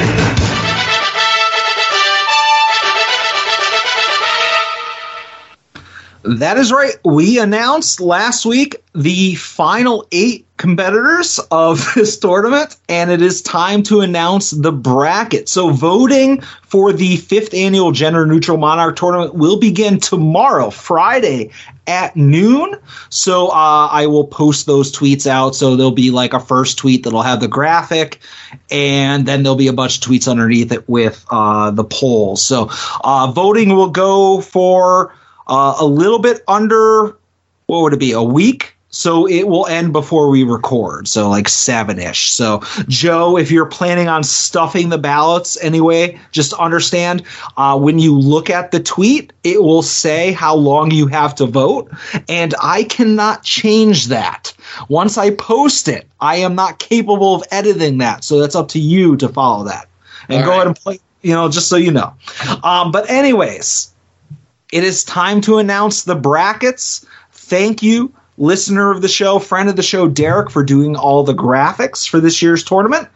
Uh, we are going to start, just imagine this, the bottom right hand corner of the brackets. Your first matchup will be timeless Toni Storm versus filthy Tom Lawlor. Ah, that's tremendous. I'm surprised nothing similar to that never happened in Beyond. Uh, I think there was like a Toni Storm Tim Thatcher match that happened in Beyond. No, you don't even need to watch the match; just look at the thumbnail for it. Um, but I definitely think uh, Filthy Tom today would absolutely play ball with Timeless Toni Storm. I like that that matchup. Who would wear the shorter shorts in that match? Hmm. I would I would demand Luther wear shorter shorts than the both of them. Ah, good answer. All right. Next up, the person, or I'm sorry, the matchup that will face the winner of Toni Storm versus Tom Lawlor. It is the pick from Indie Wrestling Guide, Alec Price. I'm sorry, Alex Price versus world class Channing Thomas. Channing Thomas has Sidney Bakabella with him, which I'm assuming that he's going to. Uh, Alec Price, I'm sorry about your damn luck, son. That, that's an intriguing uh, on the come up matchup, though. No, absolutely. I do. I do like Channing Thomas well when he wears the CT on his boots because it just makes me think of Crooked Titty. That's right. And it is possible, uh, I, I know completely unrelated, but there could be somebody working on a computer program somewhere that might enhance Channing Thomas's chances in this tournament. No, I don't want you. That's two different people. I don't know what it was. And again, listen, I get critiqued when I say this is Adam's deal to do whatever the fuck he wants with it, but it's Adam's deal. He can do whatever the fuck he wants with it. Yeah. I'm just saying. I'm just saying. Uh, all right. So next matchup, the Hayabusa pick, Brandon St. James versus maybe spooky now Skye Blue.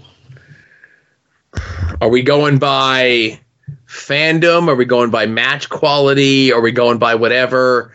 Um, are we going by thick ass meat? What's the criteria on this? Hey, it's whatever people vote. That's all, I'm saying. right. Um, I have a feeling it's not going to matter that Adam purposely stacked this so that Skye Blue would win. What? So that's all. I think that's that's uh that's a little unfair.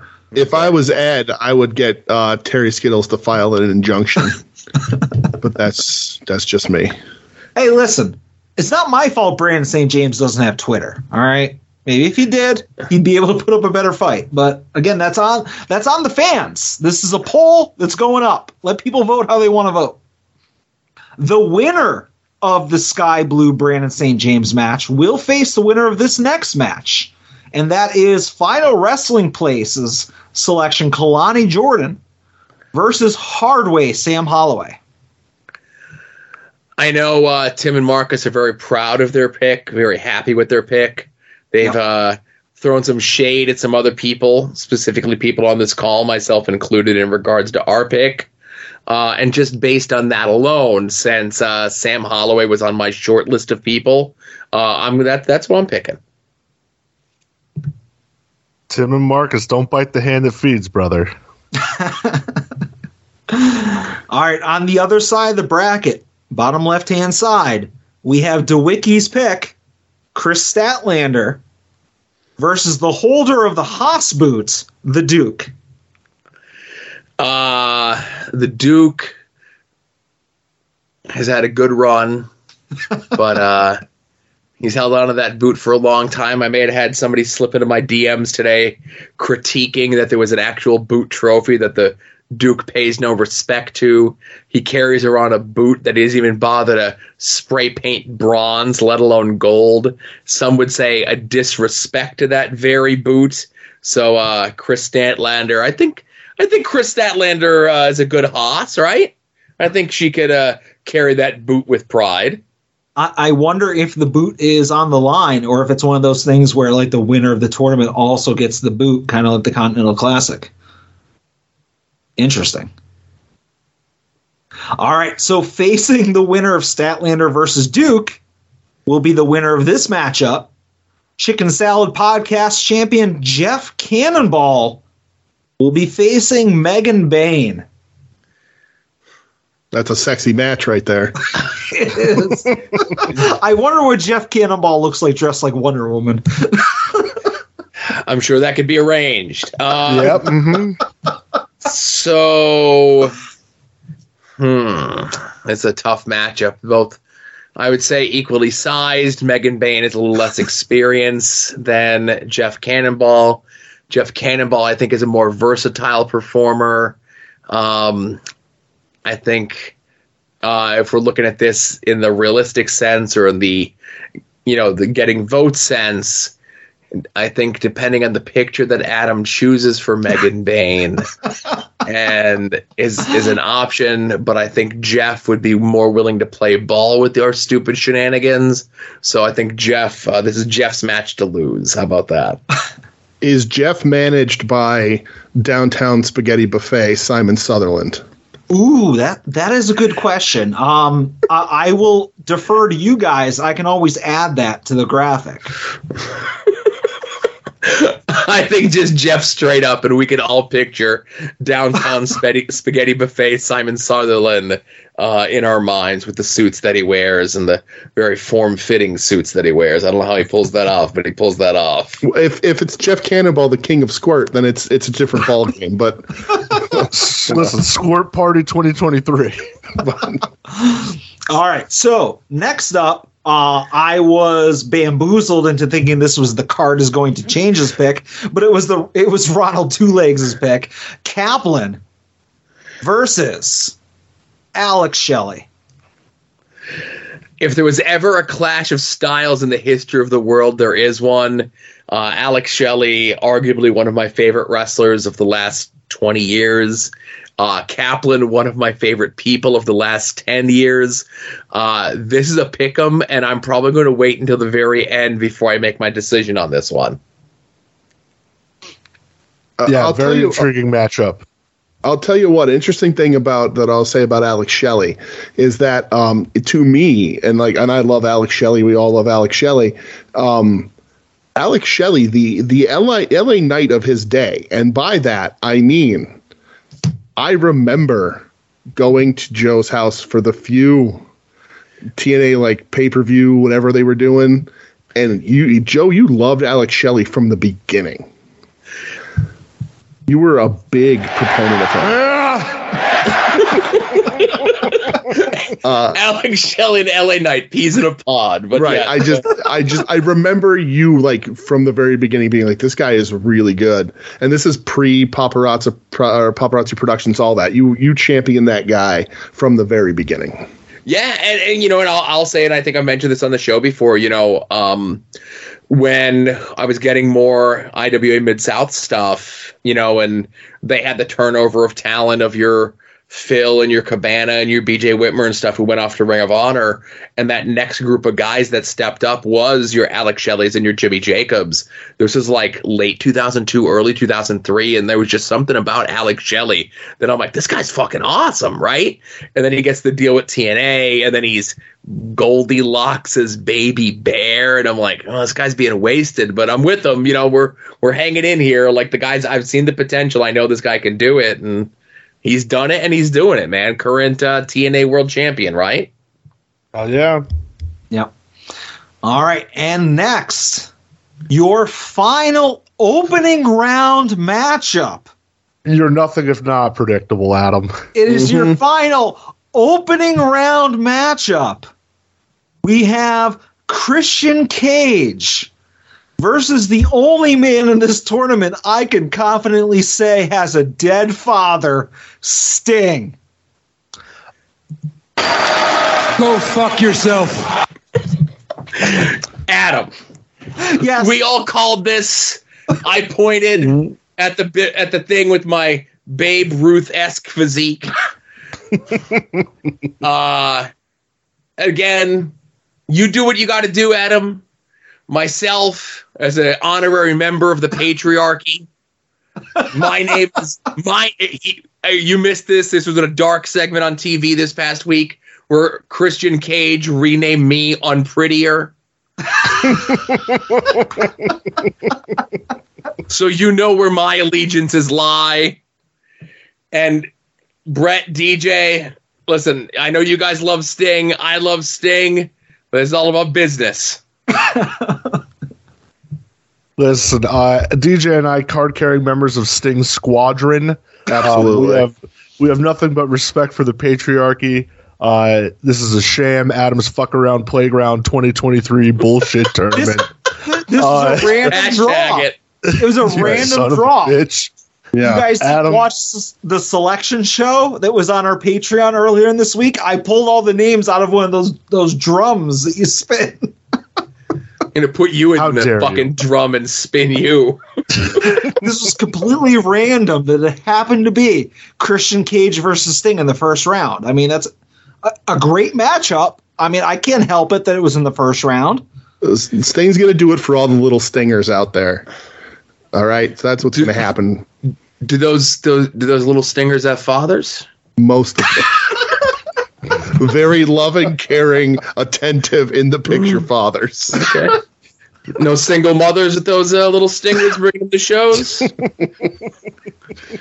Uh, and I guess, I guess anything's possible. I'll say this: it's good that Adam put these two together because this is he's saying this is your first round matchup.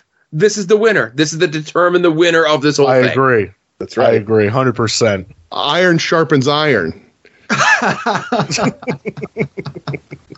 All right, so like I said, tomorrow, Friday at noon, there will be a tweet on the At Odds Patreon. Uh, voting will go for the what would you say, like twenty-two hour? Or I'm sorry, what six days and twenty-two hours? Sorry, math is hard. Uh, Uh, but it'll be six days and change or whatever it is if you're doing it at noon. Um, and you're saying it'll be on the At Odds Twitter, not the At Odds Patreon. That is the word I was looking for. Yes, again, drinking. Uh, but yeah, so voting will be up tomorrow. Are, are you drinking Coors Light? What are you drinking there? Uh, Uh, these are Miller Lite twenty-four ounces. Yes. it's Uh, yeah, practically water. Yeah, practically. uh, so yeah, I will have that up tomorrow, and uh, good luck to everybody. Again, random draw. I cannot. I cannot. Uh-huh, uh, yeah. Yep.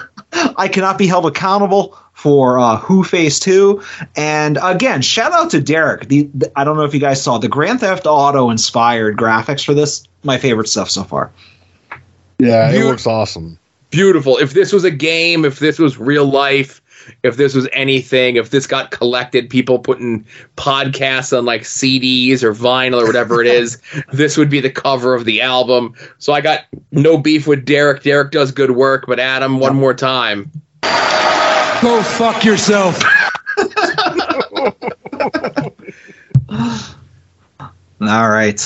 All right, so hey, plugs. Uh, you know, we talk about a lot of these uh, independent folks that are in the uh, gender neutral monarch of at odds, and you can see a lot of those folks pop up over on Jerry's Internet Wrestling Emporium, aka IWTV. Use the promo code at odds or Mortis, either one. I think put them both in together, and I think we both That's get a the credit. throwback. Yeah. Right. we both get the credit for it for new subscribers. If you keep your thing and go, you just type in the name of your favorite independent wrestler. Um, find out some people that, you know, big stars right now. I'm sure they had a lot of independent wrestling matches. Go find an Eddie Kingston match. Go find a uh, Orange Cassidy match. Go find a Wheeler Yuta match. Claudio Castagnoli. I'm sure they got all matches on IWTV. Um, upcoming here in the near future is the next LVAC show. We are, as of this recording, probably about five weeks away. Tickets are on sale. None of the t- uh, none of the uh, talent is announced. None of the matches are announced. But it's LVAC. It's Sokals. It always delivers. Uh, you absolutely should be there. Uh, the link to that will be in the show notes, along with the link to pick up both the MP4 streaming and the DVD if you're a physical media person like me of Steel Stack SmackDown 2. I know that's available streaming on the aforementioned Jerry's Internet Wrestling Emporium, but I'm going to get a physical copy of the DVD because I got physical copies of all the DVDs. Even if I wasn't on the show doing commentary, I like to have that little collection there to look back on something that I was a very small part of, you know? Um, you could also help us out by making some purchases through our eBay affiliate link. When you click on links to various merchants on the site to make a purchase, this can result in the site earning a commission. Affiliate programs and affiliations include, but are not limited to, the eBay Partner Network. Say it with me. Yeah. Nobody said it with me. Oh, yeah. Sorry. Sorry. And currently, uh, up until this upcoming Sunday night, through our TeePublic store, everything is 40% off. Get designs inspired by this show, get designs inspired by the soon to be named network, Longbox Heroes, Final Wrestling Place, Bad Terry Lies, Bad Terry Still Lies. We have our store, 40% off everything. And I know Brett and DJ have their own separate store as well, Uh, which I I haven't can. updated that store in forever. Eh, it still works, right? Forever. The logos are different. They have a different show name on them, but whatever. It's close. go, go get it. All you warheads out there, go get your That's merch. Yeah, go own a piece of history, right? Yeah. Uh, speaking of making history, Joe, uh, what are the uh, the pigskin pickums uh, looking like these days? Oh shit! Where did I? I had them somewhere. It's- I know it's- I'm it's like right- in like. It's on. Your I got screen. Them. Uh, no, I got No, them. I got them all here. ones. This was last week. Yeah, I Oh. got them. Uh, Adam is in I- fifth. Yeah. Yep. Go ahead. J- Joe is in thirteenth. Brett is Yeah. sixteenth, and I'm thirty second. Way to go. I'm seventy. I'm picking them seventy five percent right. I'm very proud of myself. I'm doing better than I thought. Uh, but I- yeah, I, I, as I mentioned, I, it it's repulsive and disgusting that it took this long for me to finally fall out of the top ten. Y'all should be ashamed of yourselves for actually caring and watching football to do this bad for this long. Yes, noted football guy Joe Sposto. That's right. Uh, also, I, I feel like I have to call out Brett and DJ on this. Okay. Very little talk of the Sports Talk Fantasy Football League over on We Need Wrestling. Uh, sorry. I feel like you guys have no, but I feel like you guys have faced these, each other, and it hasn't turned into like a blood feud that is torn you. Uh, we are we are facing each other this week currently. Oh, are we? We Oh, I didn't are. know that. Um, uh, and I am currently picked to beat him by like four points. Uh, but um, yeah, no. Uh, Brett and I uh, respect each other, so uh, we're, we're not going to go after one another. Uh, we're just Listen, cool uh, with shaking hands and calling it whatever it is. Yeah, as it's been noted, uh, DJ is my heterosexual life partner. Right. So that's just what it is. No hate. You know, if I can't No. win, I hope he does. That's how that works. Vice versa. Oh, Fuck you, Adam. yeah. Why is everybody attacking me other than the fact that my team is the best team in the league by far? You know, you know what you did, you son of a bitch. You're going to have to narrow it down. I've done many things. and Joe, before. Oh, go ahead. Do what you're going to do, Joe. Go fuck yourself. On behalf of me, Ed, and everyone else in the league. Well, you know what? You and Ed are not in the league, Joe, and other people that aren't in the league are these podcasts. Oh. Longbox Heroes, long box Heroes After Dark. We need wrestling, Porch Talk, Viewers Choice, Indie Wrestling Guide, Wings on Wings, Hi a Bussy, Chicken Salad Podcast, and Final Wrestling Place. Steroids are awesome. I don't care what anybody says. And And I need anabolic steroids from this doctor right now. anabolic steroids is a logical next step. now there is one thing that we did forget before you go to throw to it. The page. oh, I was at. I was that. I was just going to say that. Yes, All this right. Saturday at noon, Joe. Go ahead. Just let No, okay. So uh, it it finally comes out. Uh, con- the next edition of Conversations with Joe got bumped up the schedule by a week or so because it's the episode that everyone uh, wants to hear, and that's uh, my conversation with Eddie Kingston in regards to Chikara stuff from 10 years ago plus, right?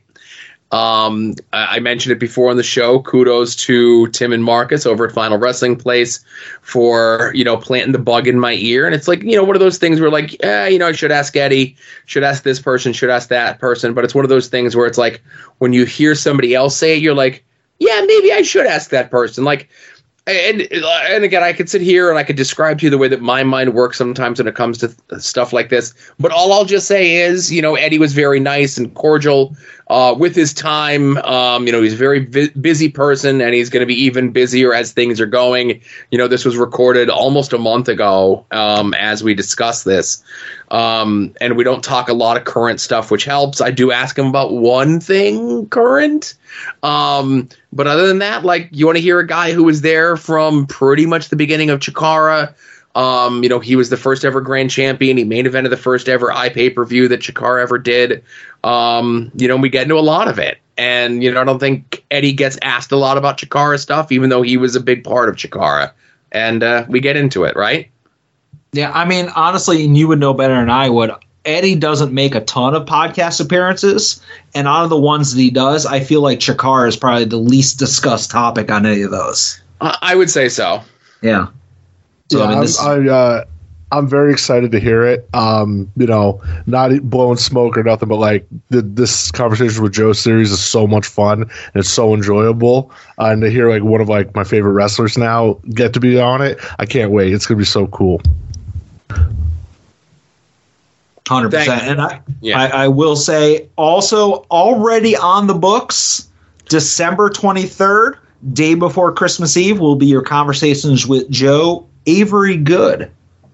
Oh, the uh, it'll the festive the Festivus special, right? Yes, a Christmas tradition. You sitting down with Avery Good.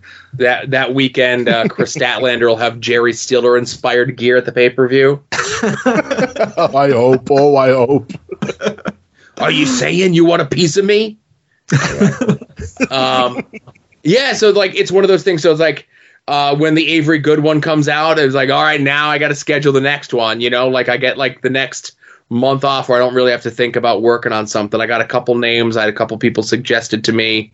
Um, I have a, I like, and it's one of those things where like I want to start 2024 off with a bang uh, with the big one. Um, and if they say yes, you know, then it'll be it'll be fun. It'll be interesting. But if they don't, I think I got a couple other people that I could certainly fall back on. And this time, I promise, I'm only going to ask one person at a time, as opposed to like throwing three lines out and then having to record like two or three back to back to back to back and have to sit on them for weeks and weeks. Um, but yeah, that's that's that's December 24th Joe's problem. yeah, December 24th, you got to get back to work. But Exactly. So obviously, patreon.com slash at odds wrestling or at odds wrestling.com slash Patreon. Over on the at odds website, I have all the conversations with Joe's in order. So if you just want to click on those links, you can look at them, uh, go listen to them in the correct listening order. so uh, it's a little bit easier to use the website than it is to use the Patreon if you're starting from scratch. But uh, so yeah, if you're listening to this, the Eddie Kingston one will be out Saturday at noon. So go check that out. I, I'm about halfway through it, Joe. and It is awesome. Thank you. Thank and again, I, I really do appreciate like you listening and Brett listening and DJ listening and everybody else who listens and has kind words for these. You know, it's you know it, it's it's very fun to do, and I think it's uh, you know I, I can't speak for anyone else who does them, but I definitely think it is cathartic for some of these folks to get a chance to talk about something that was such a big part of their life that you know, for a variety of reasons, negative or positively, and we do get into it, of course. And we did get into it on the Max Smashmaster one uh, last month. That you know, Chikara feels like a dirty word to a lot of people, and like it doesn't have to be. You know, um, I still like Chikara. I still enjoy the time uh, that I spent there, and I think a lot of these folks do too. And if you do as well, or if you're just curious about it, definitely check it out. I I implore you. Awesome. Uh, before we throw to the best part of the show, Brett, DJ, any plugs that we didn't cover? Um, yeah, I mean, you can find us uh, at We Need Wrestling. Email the show at We Need Wrestling at Gmail. All that stuff. You know, our, if you haven't listened before, our show is a, a little different than than what Joe and Adam usually do here. Uh, we're more of a. It's been described sort of like a sports center esque breakdown, uh, and we do go sort of around the world and cover the a lot of Japan stuff. I think we're only, the only people on the network that that really do. Um, so we take our time with that. Um, so you know, wherever your podcasts are, we're there. We need wrestling. Uh, give us a give us a shot. But that's that's about it. You know. Oh, Wings on Wings. We're on Wings on Wings too. Jesus, I forgot about that. uh, currently doing the the Stranger Things hot sauces. Uh, that's at underscore wings on wings, uh, wings on wings.podbean.com. Uh, if you don't know what that is, we watch the 90s sitcom Wings uh, and then eat hot sauces on chicken wings and discuss that terrible, terrible television show. So there you go. Awesome. All right, Brett, just so you know, we were discussing this before you showed up on the recording, you know, when you were 40 minutes late. We're going Fuck to you. we're going to weekly purchases and I have a very special instrumental version that I need you to sing to. So Joe, hit Brett's music. Brett, you ready? Oh, I fucking guess.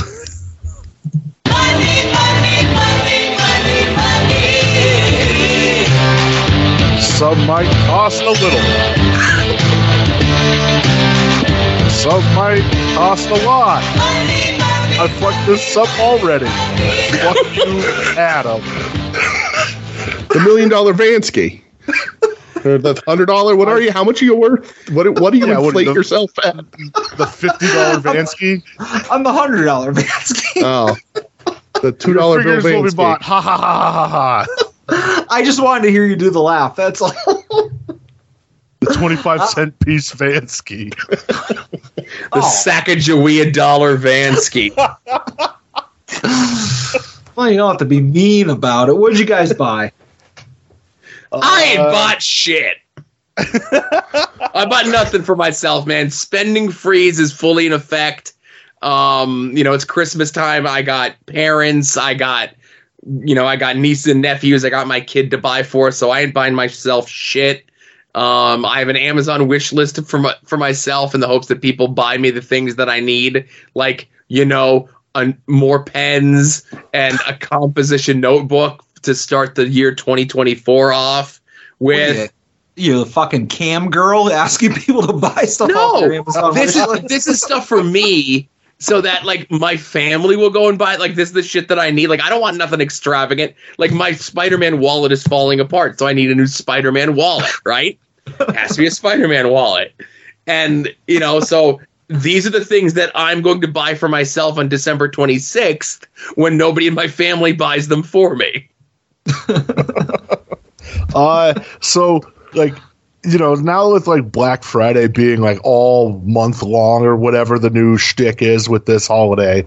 I hate it. um, Oh, it's so confusing. Um, I definitely know I'm getting older because I was looking through like Target ads and I'm like, hmm, packs of socks are on sale, and hmm, I could always always use some new underwear. Hmm.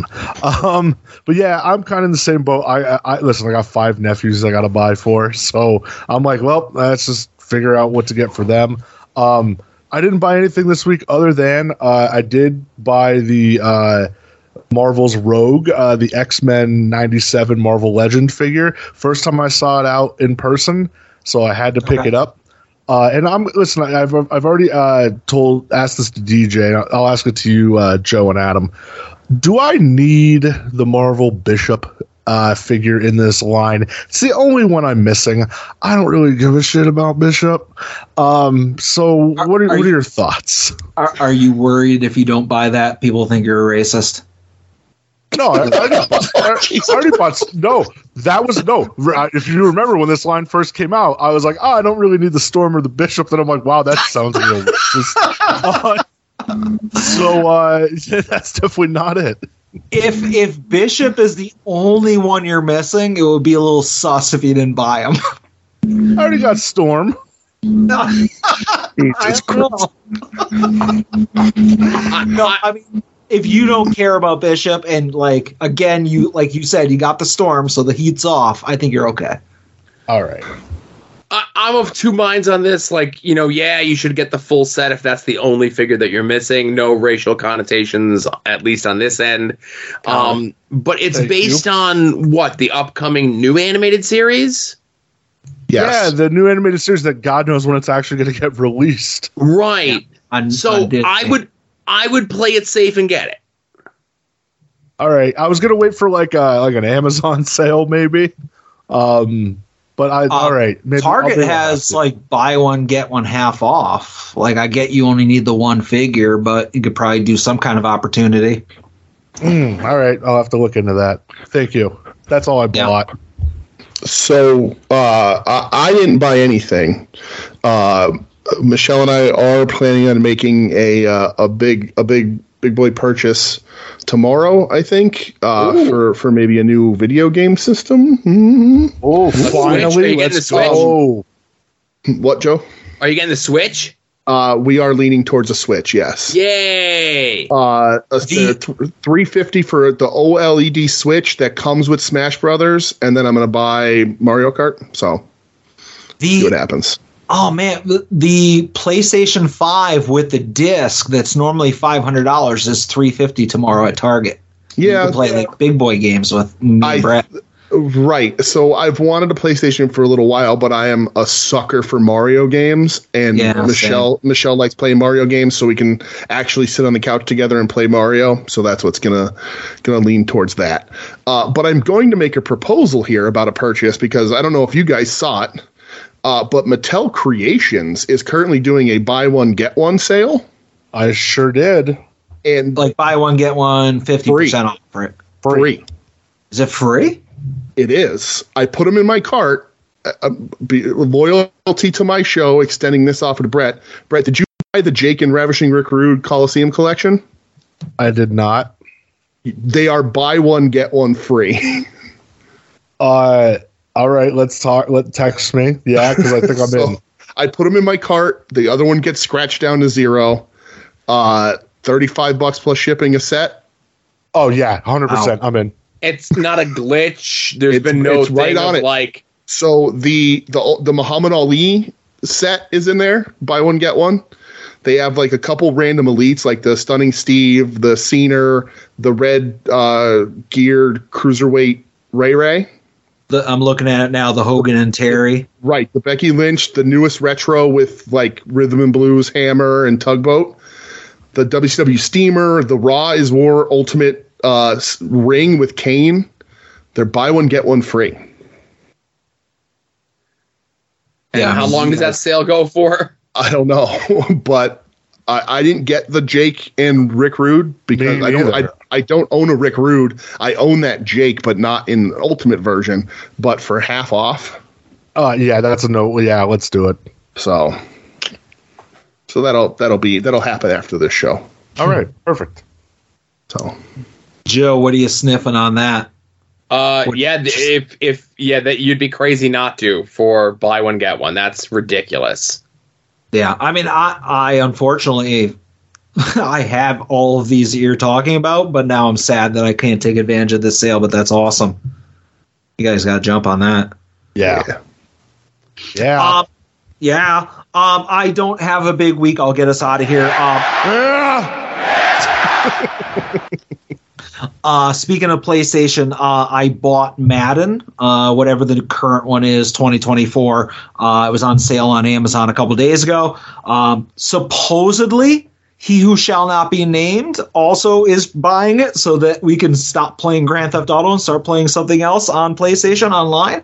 Um, but yeah, so I got that. Yeah. Good luck with that. hey, I mean, he already has a headset that kind of works, but. And the only other thing I bought, uh, I didn't order any toys because again, this is the year of financial responsibility. uh but but I did buy in the major group. Again, well, this is a toy, but it wasn't like from a toy retailer. It was from a person, so it doesn't count. Um, somebody was selling a bunch of Funko Pops, and they had a really good deal on uh, Captain America Thanos two pack that was sold at Hot Topic. It's like bearded Cap trying to rip the gauntlet off of Thanos, and it was really cheap. So I'm like, okay, I'll buy that. It's one that I've wanted for a while, and he had a bunch of other stuff and was doing really good prices. But you remember those ringside exclusive Remco style, like Major Bros figures that look like Sa- He Man figs? Sadly, yes. Yeah. So he had a, a Smart Mark Sterling one, which I already have, but it was signed and it was 10 bucks shipped. And I'm oh, like, oh, that that's, that's- fine then. yeah, that's ridiculously cheap. I'll just Yeah, grab that. Yeah. So I, I bought the Funko and I got the Smart Mark for like 10 bucks thrown in. And I'm just going to sell my unsigned one. And like, I probably get like 20 bucks shipped for the unsigned one. So, the way I sp- see it, I got it for free. You know, can't beat that. But that's all I bought this week.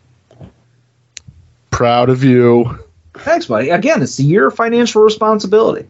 Yeah, it wasn't from a retailer; it was from a person, so it doesn't. Yeah. It, it doesn't. yeah. I mean, if, if it's not like, you know, if I don't get an email confirmation, it, it doesn't count. Like if it's just a PayPal thing, no, that, that, that you're allowed to do as many of those as you want.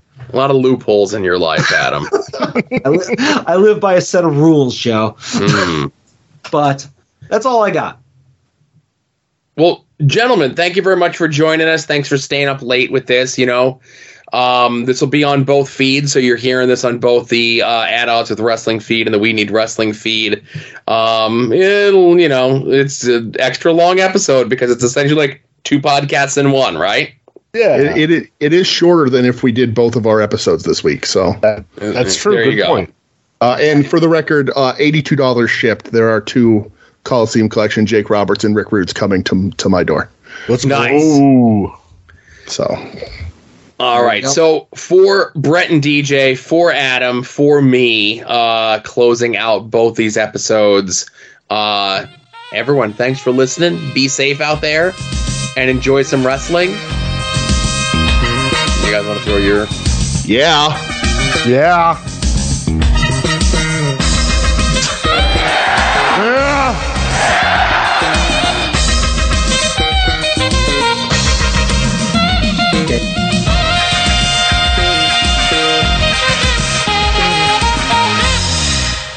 You're listening to the soon to be named network, the Lamborghini of podcast networks.